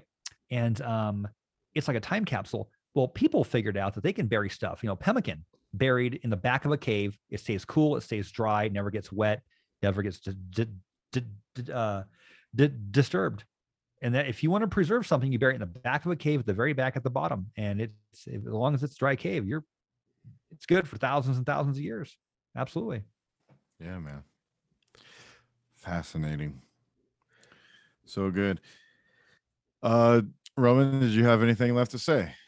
Uh, I mean, yes, lots of things. uh, this, I mean, we, uh, but um, I guess yeah, it's you know two and a half hours. We can wrap it up, let people digest the goodness, and uh, but maybe I'll say, uh, maybe I'll ask if we already asked you earlier about uh paranormal experiences, but do you and or uh your fiance have any like ghost stories, any other paranormal stuff. I'm trying to get the paranormal juice. Even if it's not your Yeah. story, give me some give me some little, little gravy. I mean, everyone has paranormal stories. Um, you know, we're all spiritual. We're we're- it's a metaphysical world. Everyone has them um, you know, I, I, I tell a story that happened to me. It's a true story. Um, I was um, when we owned the gas station in Wikieup. I used to drive twice a week to Phoenix and deliver the cash, and come home. And um, I was coming back. late. I used to stay and talk to my parents till like you know eleven o'clock, then drive the two hours, two and a half hours back home. So I would I would often be driving at midnight, one a.m., two a.m., and get home late. And and back then on that Highway 93, it, there was no one on it. I mean, I wouldn't see people pass me for five, 10 minutes on a highway going across the desert. And there was nobody behind me. You know, oftentimes there's nobody, there's no lights. And it's one of the most rural parts of the entire state. And it was one, it was a night like that. This is back in 19, God, had it been 98, 1998. There's a place called Burro Creek. It's about 15 miles south of Wikieup. And there used to be, it's not there anymore, they they redid the bridge. They built a new um a new um, side of the bridge and they tore it down. But there was a rest stop, right? A very dangerous rest stop to get to. You cross the bridge and you have to like slow down within like 50 yards and hang a sharp right and into this little tiny thing before the oncoming traffic ran ran into you from the back coming off this massive huge bridge spanning a 600 foot freaking canyon and um it's gnarly and uh good thing they took it out because i've almost people wrecked there. But anyway I I pulled over there and it overlooked the you could it was really cool rest stop because you could get out there and like walk around and like overlook the entire campground at the bottom and this whole huge valley. The Arrastra mountains off to the south the greenwood peak off to the west. And um it's a massive and you're right there on the edge of this canyon and the bridge. You can see the whole bridge because you're kind of lower and the traffic coming by is a really neat neat neat spot. And um i was there with my dog chacho you know, I, I, uh, Chacho's my dog. He's my lab, a pit bull lab mix. And I had a knife. Um, it was a bigger SOG knife that I just, I just keep it just tucked in the front of my pants there. And I was sitting there at probably 1.30 in the morning, two o'clock in the morning, some somewhere like that. It was a three quarter moon night. I remember the moon because of what happened next. But I'm standing out there and things get really weird and quiet, you know, and the bats stop and everything gets quiet and the bugs stop. And I'm like, what? This is really bizarre.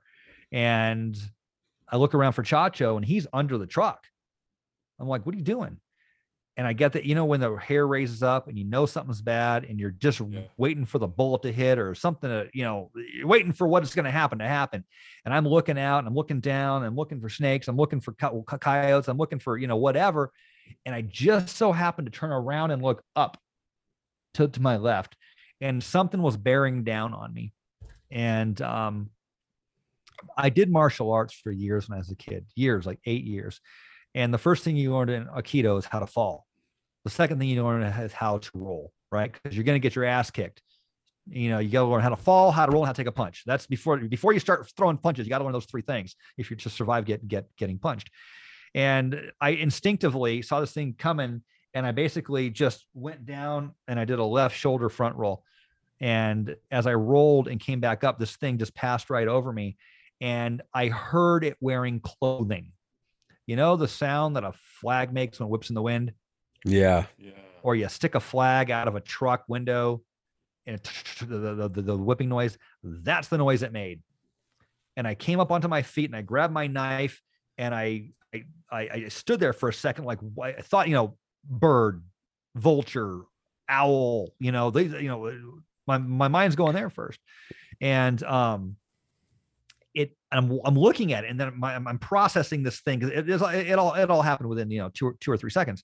And it went up at a 45 degree angle to, to the ground, probably about maybe 25 yards out, something like that, 30 yards out, stopped, hovered, turned around, and just stared straight back at me. And it was wearing a black cloak slash hood thing. Like it was all wearing a black thing. Then the, the only thing I can describe it as, like the only thing I can d- just just d- describe it as, um, in the Lord of the Rings, those black things that were the robes that ride the, Wraiths. the the what? Wraiths. Wraiths, yeah. It- the only thing, but only not so big and no red eyes. And it was like a smaller version, probably like um maybe somewhere between probably a four, four and a half foot entity, creature, Mm. person, something like that. and it stood there, and I, I remember screaming something like, "Come on, mother ever!" Whatever I, you know, whatever I screamed. I, I can't remember what I screamed. And and I looked back, and my dog's just like under the truck, right, just shaking still. And I and I kind of look, and I look at my truck, and I'm gauging steps and distance, and you know, I'm like, what my next move is. You know, I'm in full on, you know, you know, war war mode here, and I know that my pistol was on the uh, in the truck, and um, just then it turns to the west, kind of southwest, south southwest, and goes straight towards Greenwood Peak, and um, just just floated off rather speedily. Hmm. It's, it, it started. It, it didn't just like jet like like like like like a UFO did. It started out kind of slow and then took off. It wasn't flapping. It just mo- it just floated and moved. And I took a few steps backwards and turned around and bolted for my truck, looking, thinking, you know, so it was going to come at me, me again. And I turned on the truck and I was, uh, was driving? I was driving a, um, I think it was my old pickup. I had like a 72 Hmm. Chevy that I bought for like $3,000 and came was like a full size custom deluxe Chevy, right? The 350, one of those big trucks. That's what I was driving that night nice. and um and uh and I pulled back on the highway and I hauled ass back home and I called my buddy, my one of my my best friends from school, and he's like a, a big time evangelical Christian. And he'll tell you the same story. I called him up hysterical at like 2:30 in the morning and say, "Dude, what do you know about demons? I think I just saw a demon. I was attacked by by by by by a, a, a, a, a demon." And um that's the true story. That happened. And when I start learning about that bridge, um, there's a guy named Rick who drowned directly below that bridge. There's a, um, a hole. I say a hole, but the creek comes through. But in the creek, there's a hole that goes 30 feet straight down. And uh, his horse, he was leading a, a, a bull out of the canyon there, and the he had it dallied up to his saddle, and uh, the bull crossed behind him, and it knocked him off his horse. He was wearing his chaps and his gun and his his, his, his slicker, his, his trench coat. It was wintertime. He couldn't swim, and he sunk to the bottom and drowned. Ooh. Um, he died there. I almost drowned a couple years later there as well. I was crossing and I was coming up. I was on a solo hike with Chacho and my other dog Puppy. I was coming out of that canyon, the same canyon right below there. And I was coming out and my foot slipped and I had my, my backpack on and my face went down right here and hit a rock. I knocked myself out and uh, with my backpack on. And I woke up when I was sliding into the water right there. And um, and I kind of like, whoa, and I got up and I rolled and I got myself out and I took a break. And I was sitting there. This is like three years after this, and it's a true story. I swear to God, it's true. And I looked while they were building that second um, bridge spanning, and I looked up, and the construction had been going on on that bridge. You know, because when they build a bridge, they start from the both sides and they kind of build out to the middle, right? On these on these big bridges, and um, I saw what looked like I thought a construction worker, but it was a Sunday. I remember I remember it was it was a Sunday, and I'm looking out and I saw someone out there, and and I and I waved. So I'm thinking it's just after I almost drowned, right? I almost just drowned, and I'm laying there trying to get my my breath. My dog's licking my face. That's kind of what woke me up and you know, sliding in, in, into the water. And I see this thing, this person on the edge of the bridge out there, which is probably about a good 60 feet, maybe maybe yeah, 60 feet into the canyon at that point, but it's you know, it's, it's like a unfinished part of the bridge. And it crouches down and just sits there, kind of like it's on its haunches, and it's just staring at me. I don't know. I Fuck thought- no. I don't know. And I Absolutely and not. I looked at it and I didn't move, and I'm thinking, okay, hopefully it didn't see me. But I see it. It stared. It went on probably about three or four minutes, and I got up and I started walking down the started walking down the you know towards the the the the, the campground. Uh, someone told me that in that area there is an old burial ground, um, a native burial ground. Not that native burial grounds are any more creepy than regular burial you know burial ground. Everyone has this thing about Native American burial grounds and you know or this haunted place. You know, well, Earth is haunted like Earth, the whole Earth. People have been dying all over, buried all over forever. Yeah. Earth is haunted, people. You know, it's not just, just ancient sacred burial grounds. It's it's your local burial grounds, or you know, there's And they're all ancient and sacred. yes, everything is of every race, of every nationality, of every time. It's all energy. You know, get you know, get out of the woo woo. You know, um, uh, there's real stuff everywhere. So that happened. There's my there's one of my paranormal. Have you gone stories. back? Wow. In the wrap. because you went back after seeing it the first time. yeah, I've been back. you've been I've been- back. Uh, Alicia and I, I took her back. Um, we did a video. It's on my website where we went out there at the middle of the night to go uh, demon hunting, and uh, I went out there to go call that sucker up. I went out there to go out there and pick a fight with that fucking thing, Yeah. and it didn't come out. Um, it didn't it come knew. out that night. It knew. It was, knew better. we we camped down at the um at the campground and we drove up there and we filmed and we were right there in that old uh, parking lot that I was on and we were taking um, photographs and different spectrums of light, seeing what we could see uh, for about three hours up there. It was cold. My God, it was cold that night. And um, we did a whole video on that, and uh, we might go up and do do do it do it again. Hmm. It's a really lonely, dark place on the highway. Wow. Um, but uh, yeah, maybe we'll go out this summer and do it again. Nice. Mhm. Yeah, dude. Uh, That's, that's a good one. I've never heard anything like that before. That's the first for me. It's true, man. There's no reason to make something like that up. No, that's great. Not, I'm not didn't say I didn't believe you. yeah, right, Dan. That's You're awesome. a disbeliever. Come on, walk the line. Am line. I? So Walk the line. Let's go. No, of course not, up, Dan. Roman. Hey, come jeez. it's joking, bro. Yeah. Beautiful. Oh man. Well, thank you so much, Corey. We appreciate yeah, appreciate guys, your time. thanks for thanks, for, for- having me. Thanks, yeah. yeah, Thanks, for going. for uh for for uh, reaching out and finding me, man. And it's a pleasure. Thanks for going are overtime with us, man. cool we cats. appreciate it. Oh, I do I do six hour streams regularly, man. This is nothing. this is like nothing. I can go on forever. All right, man. Uh, well, thank you anyway, again and again. Uh, tell people where they can go find you at and check out your material, man. Yeah, so it's uh the Phoenix Enigma, E N I G M A, the phoenixenigma.com. That's my website. Um, you can go on Google, just type me in. You're gonna find um, I think I have Instagram under that name. My Facebook has been canceled. My YouTube's been canceled. My Patreon's been canceled. That's how you know I'm a real, true truther, guys. Um, you know, I'm one of the guys that's been canceled everywhere. But my website's up and running. If you're interested in the Isaac Kappy stuff, just type in the Isaac Kappy mind map or go to the front page of my website and scroll down to the Isaac Kappy mind map and click there. Um, it's all there. Um, I have um, on my website, you know, I have stuff on deocculting, um, occulted studies, science speculation, the deep desert, Phoenix, and some of the people that are here. I need to flesh out more of that stuff and add to it. Uh, new num- number studies, uh, numerology, and videos. You can go see all my videos. Uh, some of the better ones um, are actually um, archived on my website and on Brighteon, my guest appearances, so stuff like that.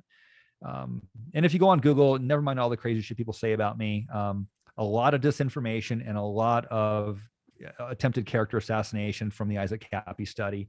Um, you know, investigation. There's just the worst humans came out with the craziest stuff, and for some reason, YouTube you know, if you get on their bad side, they'll keep up the videos that, you know, talk trash about you, but not the ones where you're telling the truth and trying to clear your name. And it's so much garbage out there, you know, but they tried to discredit the Isaac Kappy stuff by discrediting me because I did the investigation. So you're gonna you're gonna see a lot of garbage on on me about that. But um, you know, it is what it is. So the the truth will prevail. You stay in the light, and uh, you keep saying the truth, and you'll eventually come out on the right side. That's how it works. Excellent. Thank you, man. Thank you, Fire Tribe, for listening. If you're not down with that, Wake up. up.